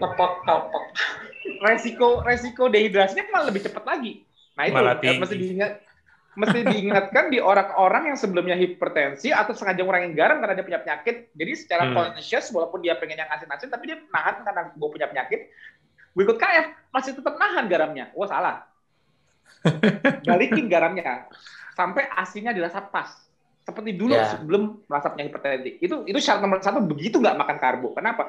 Begitu nggak makan karbo, respon yang turunan yang walaupun gula walaupun saya diabetes begitu nggak makan karbo tetap aja gula darahnya masih belum langsung buru-buru turun, masih agak tinggi. Tapi yang udah turun duluan apa? Coba insulin. Insulin, insulin pasti turun. Insulin turun duluan. Hmm. Tapi gula hmm. darah saya masih belum di bawah 80 mas ya iyalah kan lu udah, udah bertahun-tahun diabetes. Ngarep hmm. kalau tiba-tiba di bawah 80 kayak yang orang normal. ya kan bener nggak Mas Budi? Kan nggak, walaupun dia susah dibawa di, susah di bawah 100 mungkin di awal-awal seminggu dua minggu pertama. Betul. Artinya gula tiga. Tapi emang berarti insulinnya tetap masih tinggi? Enggak. Enggak, udah turun. Udah turun ya. duluan. Jadi turun jadi duluan. jadi jadi kalau perlu diperhatikan ialah insulinnya. Gula darah kan boleh masih tetap naik, tapi insulinnya turun duluan. Itu, makanya kan dia juga ngerasa pipisnya jadi banyak. Hmm, hmm. Gula darah masih tinggi, tapi pipisnya udah banyak. Ya itulah udah mulai ada water loss-nya, natrium loss juga otomatis. Nah, yeah. itu dia yang aku bilang. Itu itu dia yang aku bilang. Makanya kan di awal orang, "Mas, aku sebelum mulai KF nih udah suntik dia udah suntik insulin sekian." Begitu hmm. hari dia nggak makan karbo, begitu orang kan biasanya kalau suntik insulin kan sebelum makan biasanya. Nah, berarti kan tujuan utamanya untuk membantu respon insulin terhadap makanannya yang yang dilogikannya adalah karbo. Nah, hmm. begitu dia nggak makan karbo, perlu diturunin nggak insulin responnya? Kalau enggak kan, eh, sorry, uh, insulin tambahan dari luarnya. Kalau enggak kan dia bakal menekan terlalu iya, jauh nanti. makan tambah parah lagi. Nah, jadi pengurangan pengurangan dosis insulin diperlukan. Nggak langsung lepas, tapi perlu dikurangi, di adjust insulin. Hmm. Begitu nggak begitu start hari pertama nggak makan karbo dan puasa misalnya, itu itu wajib di adjust insulin ya. Yang kedua hmm kembalikan level garam ke sebelumnya. Nih, ingetin kedua. Jangan melepas garam kan takutnya udah ada im, udah ada sebelumnya dari dokternya atau ahli gizinya dibilang kamu nggak garam nggak boleh banyak-banyak ya, udah ada diet garam lah. Begitu nyoba hmm. KF, jangan lupa kembalikan garamnya. Malah kalau perlu tambahkan oh, garamnya. Tambahkan lagi. Nanti nanti dia kerasa, badannya kerasa kalau dia kerasa kurang garam ya tadi lemas gimana kan. Kayak kayak kayak nggak bertenaga, kayak kayak ya kelingan itu bisa jadi volume darahnya jadi nggak efektif. Ya bisa dicek juga dari tensinya, tekanan darahnya malah agak turun. Tapi walaupun nanti negatif feedbacknya dia malah tensinya naik stress sistemnya.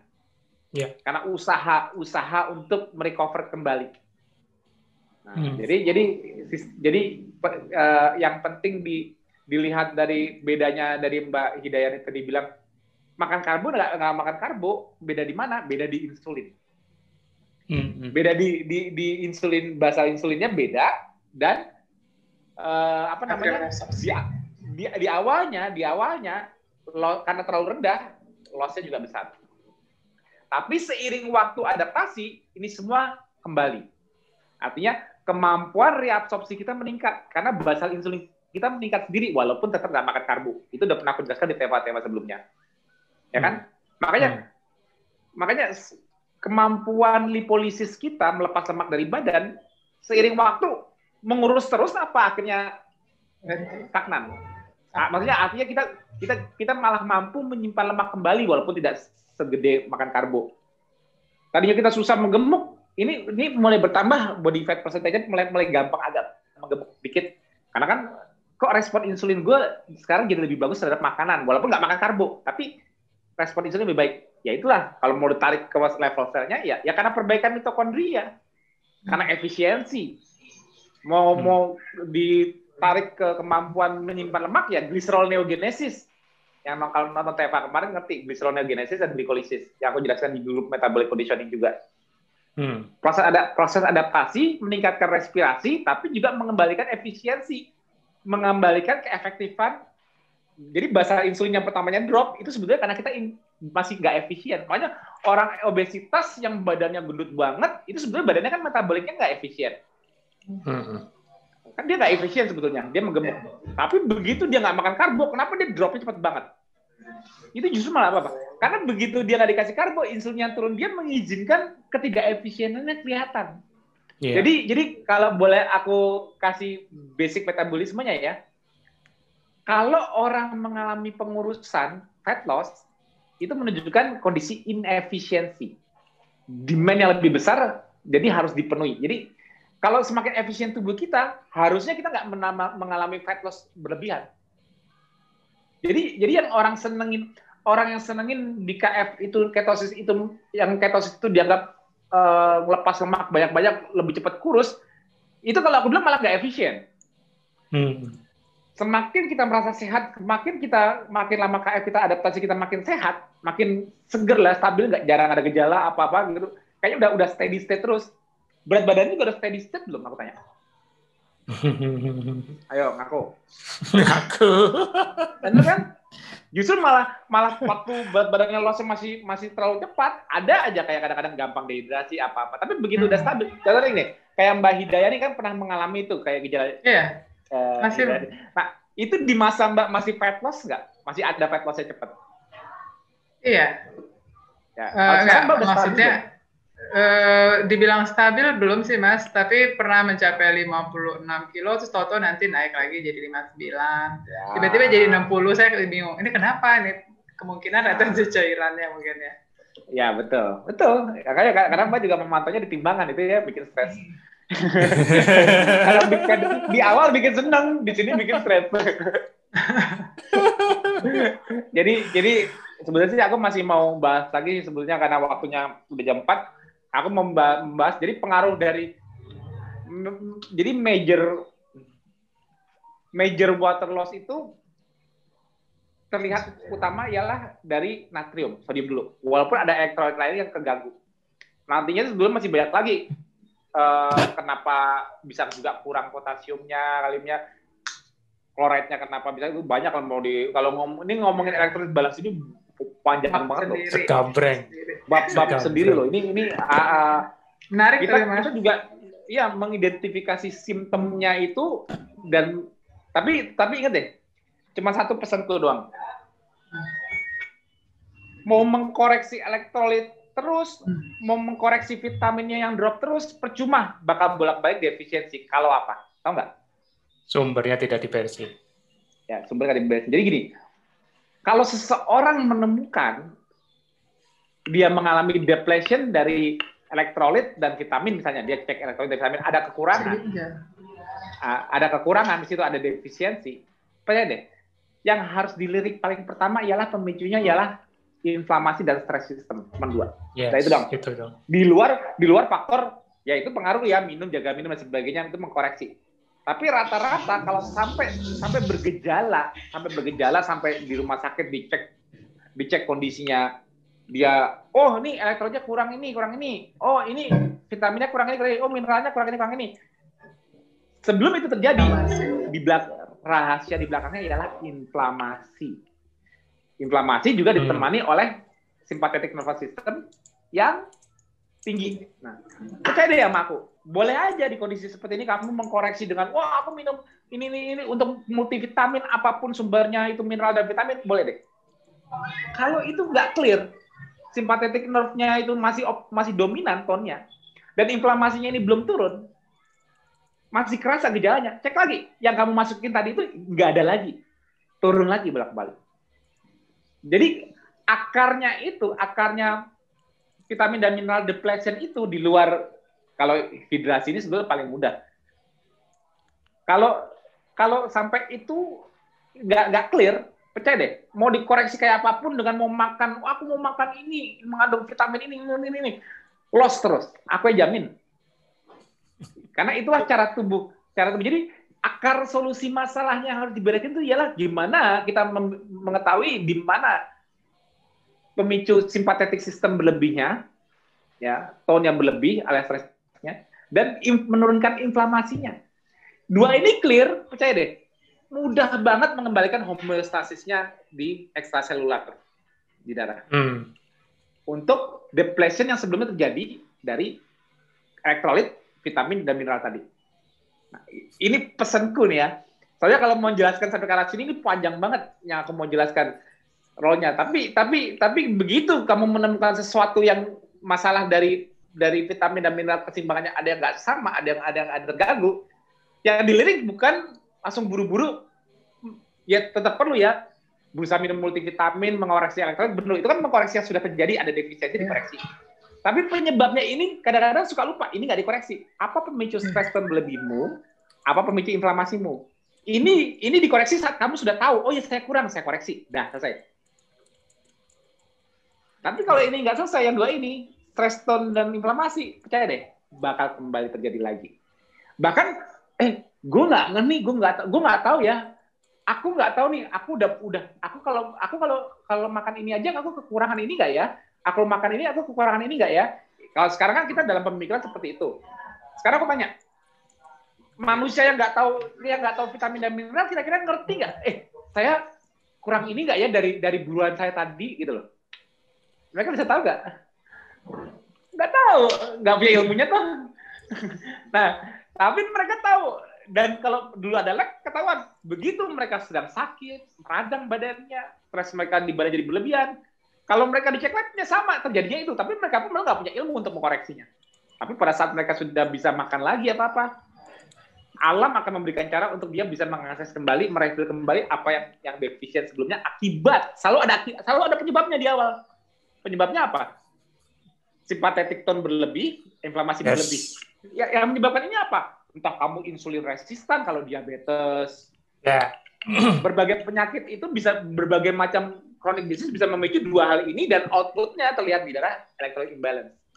Iya. Nah, jadi jadi kalau ditemukan di UGD kayak gini, Wah, source masih jauh deh. Jangan buru-buru konklusi kamu kurang ini gara-gara ada apa-apa. Ini. ya, oke okay ya, paham ya. Kita mulai belajar dari fisiologi ya. Di dalam dulu, endosentrik dulu. Di luar sih terserah gimana caranya mengkoreksi. Tapi dua ini yang sebelumnya diberesin. Ya, dua ini ya. Nah, akarnya penyebab simpatetik tone meningkat, penyebab inflasi inflamasi meningkat ya macam-macam. Infeksi juga bisa tuh Iya, betul banget. Makanya orang-orang dalam kondisi betul. infeksi itu kan menjaga hidrasinya kalau perlu diinfus elektrolit pada saat dia infeksi lagi meradang demam tinggi. Sama, cek aja kalau nggak depresi. nah, jadi jadi jadi aku aku mau membuat orang membayangkan gambarannya tubuh itu sudah punya usaha mengembalikan homeostasis sendiri. Contohnya tadi kayak usaha untuk mempertahankan water, usaha mempertahankan natrium. Hmm. Nah, cara itu paling basic karena kan sodium itu kan elektrolit terbesar, maksudnya sodium dan kalsium lah. Itu kan elektrolit yang apa eh, mineral yang paling terbesar di tubuh kita. Kalau bo, kalau kalsium eh, dominasinya di, di tulang, kalau eh, natrium di darah, Terus kalau potasium dominasinya di dalam sel sama seperti magnesium di, di dalam sel kalau magnesium di dalam sel karena karena dia uh, dipakai untuk berbagai proses biokimia pathway untuk untuk pathway.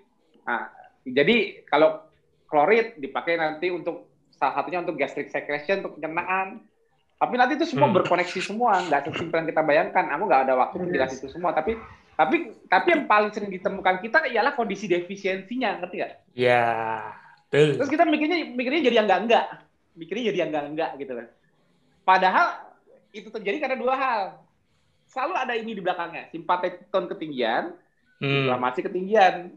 Nggak hmm. mungkin nggak ada ini ada depresi berlebihan. Ya ada faktor mungkin wow faktor kurang lebih dari makanan itu nggak sesignifikan ini untuk terlihat di darah. Yes. Kita dia aku. Kalau ada ada defisiensi besar-besaran, ini penyebabnya. Walaupun memang ada faktor kekurangan dari makanan mungkin bisa, tapi faktor terbesar saat ditemukan ialah dua ini. Ya. Karena itu akumulasi juga, sister. Nah, Jadi akumulasi makin, juga makin terbuka. dominannya dominannya SNS sama inflamasi itu kan juga terakumulasi. Tubuh sudah berusaha yes. mengkompensasi kan?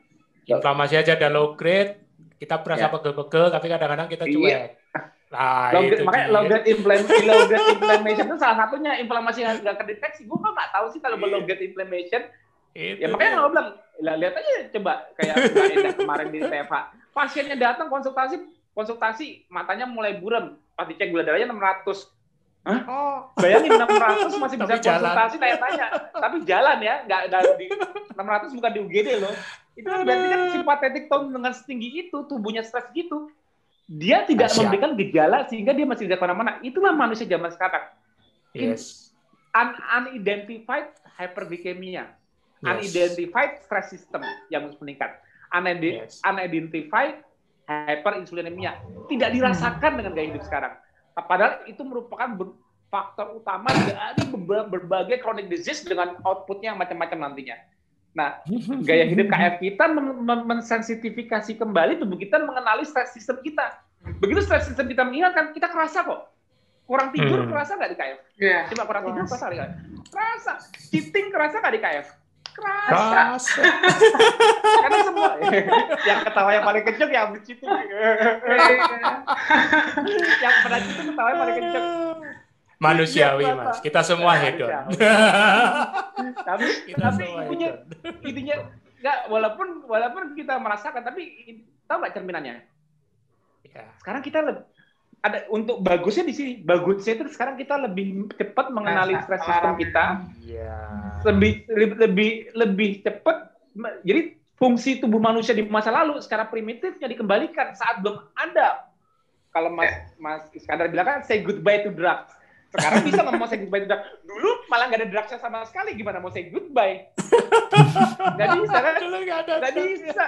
Nah, jadi dulu manusia mengandalkan apa untuk selamat di muka bumi kalau belum ada uh, apa sesuatu dari luar untuk untuk membantu homeostasisnya apa? Mereka kuncinya harus sensitif mendengarkan stress system mereka. Yeah. Bayangkan kalau orang di masa lalu orang primitif yang belum ada obat apa-apa hiperglikemia nggak kerasa selesai punah manusia. punah nggak? Punah. Makanya yeah. makanya hyperglycemic state itu menjadi sesuatu sense yang harus terasa lebih dulu. Normally, basically harus kayak gitu. Kalau sampai bisa nggak kerasa hiperglikemia sekarang, I don't know why. I know sih, I know sih. I know sih. Cuman, cuman, cuman cuman ya itulah zaman sekarang. Bayangin banyak hiperglikemia nggak kerasa. Bayangin. Yeah. lucu kan? Padahal padahal sistemnya tubuh kita itu membuat hiperglikemia itu suatu sensing yang harus dikenali oleh hostnya dan hostnya changing behaviornya. Ini enggak kan konyol kan? Ada something wrong dengan gaya kita yang, yang yang harus dirubah. Tapi aku nggak bilang aku nggak bilang KF itu terbaik, nggak bilang. Mungkin masih banyak ya. Tapi dengan KF, satu yang langsung disensitifkan semua orang dan semua orang tahu. Semua orang hmm. kembali sensitif terhadap hiperglikemia dan stress sistemnya. Betul apa salah? Betul nggak kalau kurang tidur kerasa gejalanya? Betul nggak kalau kalau stres beliau kerasa gejalanya? Betul nggak kalau cheating kerasa gejalanya? Semua pemicu-pemicu stres kita dibikin peka. Yeah. Tujuannya satu. Jangan gitu lagi dong. Dong. kan tujuannya stress system itu kan gini. Aku lewat lewat suatu gang kejedot, duk. aduh benjol sakit banget. Ini ini pengingat paling mudah sakit ini paling mudah banget, paling primitif. Kenapa? Besok lewat situ lagi pasti nunduk.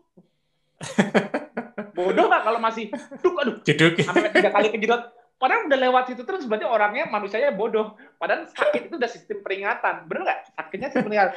Harus nggak usah nggak usah minum obat untuk menghindari tembok sakit yang kejedot ini, walaupun ini dikasih obat merah apa pun, cuma di luar doang, tapi sakit ini membuat orang itu ingat bahwa gue kalau lewatin lagi harus duduk. Nggak perlu pakai obat untuk itu tahu, benar nggak? Hmm. Betul dong, betul kan? Hmm. Sakitnya sakit sakit mekanikal mengingatkan. Tapi kalau hmm. sakit akibat stres sistem yang muncul, makan ini makan ini, badan pegel-pegel gitu gini. Hap, ah, sudah lupa tuh. Makan lagi, makan lagi yuk. Betul nggak? Kalau kalau yang untuk berhubungan dengan metabolisme kita gampang lupa. Mekanikal kita gampang ingat. Ah hati-hati kemarin gue kejeblos di parit sakit kaki gue. Kemarin kejeblos sakit. Nah, kalau manusia di masa lalu tanpa ada tanpa bisa bilang kayak Mas itu say goodbye to drugs, ya mereka semuanya ya harus jalan. Stres karena mekanikal, mereka harus menghindari apa di hutan yang itu. Juga stres dari dalam, mereka harus sensitif dengarnya. Oh, jangan sampai aku mengulang hal yang sama. Jangan sampai aku tidur telat lagi karena kemarin karena suatu hal aku tidur telat, paginya badannya nggak enak banget. Nah, caranya orang di masa lalu bukan ah minum apa pun suplemen supaya dia tetap bisa kerja. Enggak kan? Nggak ada dulu. Hmm. Tapi mereka sudah jadi teringat cara mengkoreksinya. Nah, ah, ini apa ya dimakan? Hmm, enak manis nambah terus hmm, sakit perut, uh, bloating. dia dia dulu ada yang diminum apa enggak? Nggak ada. Sakitnya nikmatin, sakit sakit deh, emang enak. Nah, besok dimakan lagi nggak yang sama kalau di masa lalu? Yang ditemukan di hutan nggak sengaja itu dimakan lagi nggak? Aku tanya. Kalau udah pernah sakit kayak gitu? Enggak. Karena dia takut. Karena cara manusia cara manusia di masa lalu untuk survive tanpa ada uh, penekan simptom, ya apa? Mereka harus peka dengan cara tubuhnya mengingatkan. Cara stres sistemnya mengingatkan. Itu rahasianya. Dan itu yang dibuat yang yang KF kenapa KF membuat kalian mulai sensitif mendengarkan badan kalian sendiri. Ya. Apa yang akan stres sistem kalian, kalian pasti dengar. Walaupun walaupun stres resistannya sendiri meningkat, contohnya apa? Tapi pas puasa stres, aku nggak ngerasa tuh itu beda. Itu stres yang whole lot beda, yang yang jauh berbeda dengan stres yang aku maksud tadi. Hmm. Kalau puasa kamu makin nggak berasa, nggak nggak merasa badan nyaman, itu kamu malah justru malah lebih sehat. Bisa mengatasi ya? stresnya tadi. Betul. Bisa mengatasi stres yang karena latihan. Ya kayak gini, aku sekarang udah enteng masih angkat 20 kilo. Artinya kamu lebih sehat. Kenapa? Karena kamu sudah bisa mengatasi stres 20 kilo, orang lain belum tentu bisa. Nah, gitu itu itu stres yang yang berbeda jalur jalur. Tapi kalau stres yang dari dari kayak kayak lima pilar yang terganggu, lima pilar sekarang terganggu, orang banyak yang nanya para mentor nanya kita lagi dia salah di mana. Tapi di masa lalu nggak pernah nanya mentor, pasti tahu langsung tahu. Karena mereka sensitif mengenali kondisi lima pilar itu sebagai apa. Sebagai hmm. apa yang jangan sampai diulang lagi. Kan hmm. kenapa? Stres sistem mereka dan inflamasi yang muncul di badan mereka itu pengingat utamanya. Entah itu dari ya berbagai hal lah. Pokoknya intinya intinya stres sistem kita mulai di optimalkan sensitivitas. Bener nggak, ya? Iya. Makin berapi-api, Mas Tio. Tapi udah kalau aku bablas terus, iya. Belum makan soalnya, Ya, ya ini, ini dari hidrasi. Sebetulnya aku belum nyampe jelasin punyanya Mas Iskandar, tapi sebetulnya nyambung juga kan, Mas? Yang dengan Mas Iskandar walaupun nggak benar-benar ngelanjutin ke Mas Iskandar, soalnya kalau yang Mas Iskandar kan bahan metabolisme yeah diabetes kan kita aku udah sering ngomongin tapi ini yeah. ketemu juga lah hubungannya? Akhirnya hidrasi akhirnya ketemu sistem pengontrolnya akhirnya ketemu. Yeah. nah sebenarnya kita jawab semua sih. Makanya yeah. aku bilang hari ini kita seru semua nih dari pagi sampai sore berdaging semua materinya. Berdaging semua. Ya kan berdaging nggak maksudnya uh, isanya isanya sebetulnya sebetulnya Mas Iskandar sama Mbak Hidayani langsung di mute gitu bisa di share ini biasanya materi-materi materi-materi yang oke lanjut Mbak Hidayani sama Mas Iskandar merasa nggak ini sebenarnya materi-materi yang saya sering bawakan kalau lawan bicara saya sama-sama nakes Tapi ternyata yeah. ini kita ngebicarain di forum awam loh. Di forum awam. nah, makanya pelan-pelan. Forum awamnya udah upgrade. Ya, makanya hebat ya. Jadi gitu, keberadaan keberadaan KF lifestyle, keberadaan komunitas kita mengelitik orang-orang awam untuk belajar fisiologi yang sebelumnya mungkin mereka di di di gaya hidup sebelumnya mereka dulu pernah ikut diet apa apa apa mentoknya di makanan betul nggak? Iya. Selalu karena pusing. Mbak Dayan, Mbak Dayani sendiri pernah nyobain apa diet selain kita nggak? Gak usah sebutin namanya, tapi pernah nggak? Nggak. Ada diet lain yang pernah diikutin sebelum KF nggak? Tapi jangan sebutin namanya. Pernah nggak? Memang memang baru mau berusaha ngatur hidup baru di KF doang. Halo? Sore halo. Iya. Eh, sorry. Pernah nyoba? Belum pernah nyoba. Belum pernah nyoba. Belum pernah nyoba yang lain. Kalau langsung memang pas ketemunya pas KF ini yang lainnya yeah. dulu udah udah bodo amat nggak terlalu ngatur tapi begitu mau ngatur baru di KF ini kan Iya. Oke. Okay. Kalau gitu masih skandar. Kalau masih skandar pernah nggak sebelum sebelum ini sebelum KF mencoba sesuatu yang lain yang mengatur tapi dengan cara lain diet lain tapi jangan sebutin namanya. Oh iya. Uh, pernah modifikasi sendiri. Artinya nggak makan nasi kurang lebih dua bulan. tapi ya tetap aja gula saya tinggi karena ya masih makan roti. ya, ya. ya itu aturan, iya. aturan dari pola diet tersebut lah intinya gitu kan. iya. Pola diet tersebut kata gitu. Nah, Mas bandingkan deh berbagai macam pola-pola yang diet Mas lakukan sebelumnya yang pernah dikenal sebelumnya sebelum ada KF 2016. Hmm. Nah, kalau Mas kan baru tahu sekarang, tapi kan dari 2016. Hmm. Ada nggak yang membuat pelakunya yang menjalaninya mau ngerti fisiologi seperti di KF? Hmm. Oh, nggak ada beda. Gak ada, kan? Jadi ya fisiologinya tahu. kan? Kalau adanya kan lapar terus waktu itu, nggak makan nasi lemas. Tapi setelah KM, ya, aku selalu ingat, Pok. Aku selalu ingat kata-kata yang sering muncul itu kalau di uh, yang yang pola yang lain itu pokoknya begini. Ya udah itu satu. Hmm. kedua udah nggak mau pusing. Pokoknya makannya begitu. Ya pokoknya lagi kan. Pokoknya iya, makan ini ono. Gitu deh. Nah itulah. Makanya makanya dokter-dokter yang di KF pun heran kok kapasitasnya bukan aku loh maksudnya kapasitasnya audiens di KF yang orang-orang awam ini kok kayak bisa nerima apa yang kita jelaskan Padahal sebelumnya ini materi ini biasa dibawakan untuk lawan bicaranya antara mahasiswanya atau nakes juga atau di seminar-seminar nakes besar, tapi kayaknya capacity-nya audiens kita di KF untuk menyerap bagus-bagus yang udah senior sih memang betul, ya kan? Nah itu karena fondasi kita semua cure. Jadi begitu kita nggak makan karbo, curiosity kita untuk mengetahui apa yang terjadi di dalam itu meningkat. Iya, ya, otomatis pengen tahu. Ya? Hmm, kok bisa ya nggak makan karbo saya kayak gini? Hmm. Jadi kita mau belajar lebih dari sekedar apa yang kita makan. Hmm. Bagaimana hmm. ya tubuh kita ini kok saya bisa mengurus ya dengan nggak makan karbo ya. Padahal ada yang mungkin kok saya makan tetap enak tapi kok bisa gini ya. Tapi akhirnya nanti dia curious. Apa yang terjadi ya? Nah, akhirnya dia mau mau mau belajar lebih lanjut. Makanya mungkin semua orang dulu nggak taunya insulin itu cuma obat nggak tahu kalau itu hormon mungkin mungkin ya mungkin Belum orang nggak tahu itu apa namanya autofagi mitokondria orang tahu apa itu namanya apa macam-macam gitu. Tapi sekarang orang-orang awam udah mulai apa ya? Jadi kayak bahasa yang ya mulai gampang mas, dicerna. Mas, makanya masih sadar juga udah ngomong gini, ini buat newbie ya. karena iya. masih sekarang juga udah, karena masih sekarang juga udah mensensing kapasitasnya yang udah lama KF kemampuan pengertian lebih mereka juga udah tinggi makanya mas bilang ini untuk newbie ya benar ya iya betul iya. Padahal yang untuk newbie itu materi untuk nakes mungkin kalau di, di kalau di grup Mas Idi atau apa itu masih materinya digunakan nakes. Tapi di, di sini malah untuk newbie ya, yang untuk tahu. Oke, seru-seru.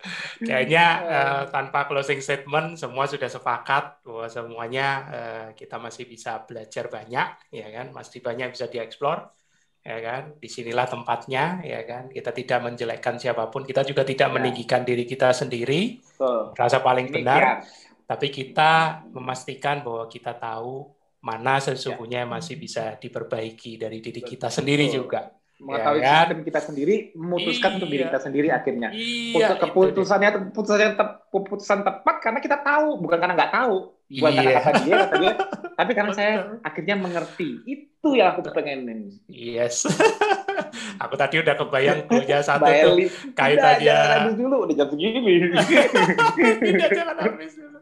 Aku tadi udah kebayang Q berikutnya nih buat para nakes uh, apa bahasan di metabolic conditioning kaitannya insulin sama NS, NSS apa uh, sympathetic nervous system. Mm -mm.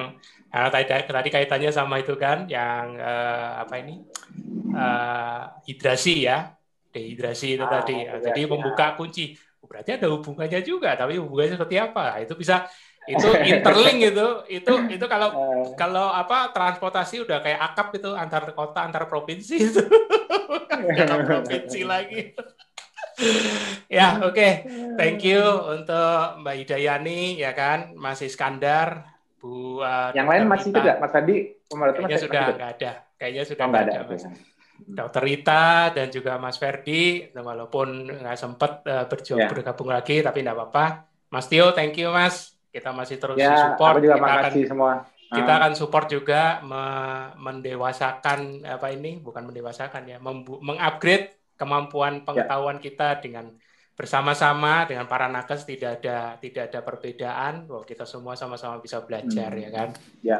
Hmm. Itu. Karena bagaimanapun dokter tetap dibutuhkan. Tadi ada yang ada yang curhat juga di apotek apa di chat apoteker nggak dibutuhin dong waktu presentasinya masih Iskandar. Ya, enggak lah. Tetaplah dibutuhkan. Dibutuhkan. kan nggak semuanya nggak semuanya orang-orang semua punya skill. Orang, Mas kalau ya. KF obat langsung dibuang semua ya? Ya enggak lah. jangan, jangan, udah sehat banget jangan. nggak bisa. Jangan jangan jangan meng, apa jangan terlalu wah kalau udah KF aku udah superhuman tidak butuh ya, obat lagi kita jangan. kita menghindari eh. menghindari sekali. Jangan jangan sampai tanpa sadar kita jadi arogan ya. Hmm. kita tetap harus makin tahu makin menunduk makin ya, kita tidak tahu apa-apa ya. Oke terima kasih ya kan. Thank you untuk semuanya. Uh, sekali lagi kita masih bisa ada acara TFH, masih bisa ada acara SFH lagi dua minggu, tapi yang pasti minggu depan kita ada TFH dua kali dalam seminggu ya. ya. Thank you loh Mas. Kita jumpa ya, lagi di lain Budi. waktu thank you, ya. Mbak Dayani, thank you Mas Iskandar. Okay. Uh, buat Mas Ferdi dan ya. Mbak Rita. Terima kasih. Thank you.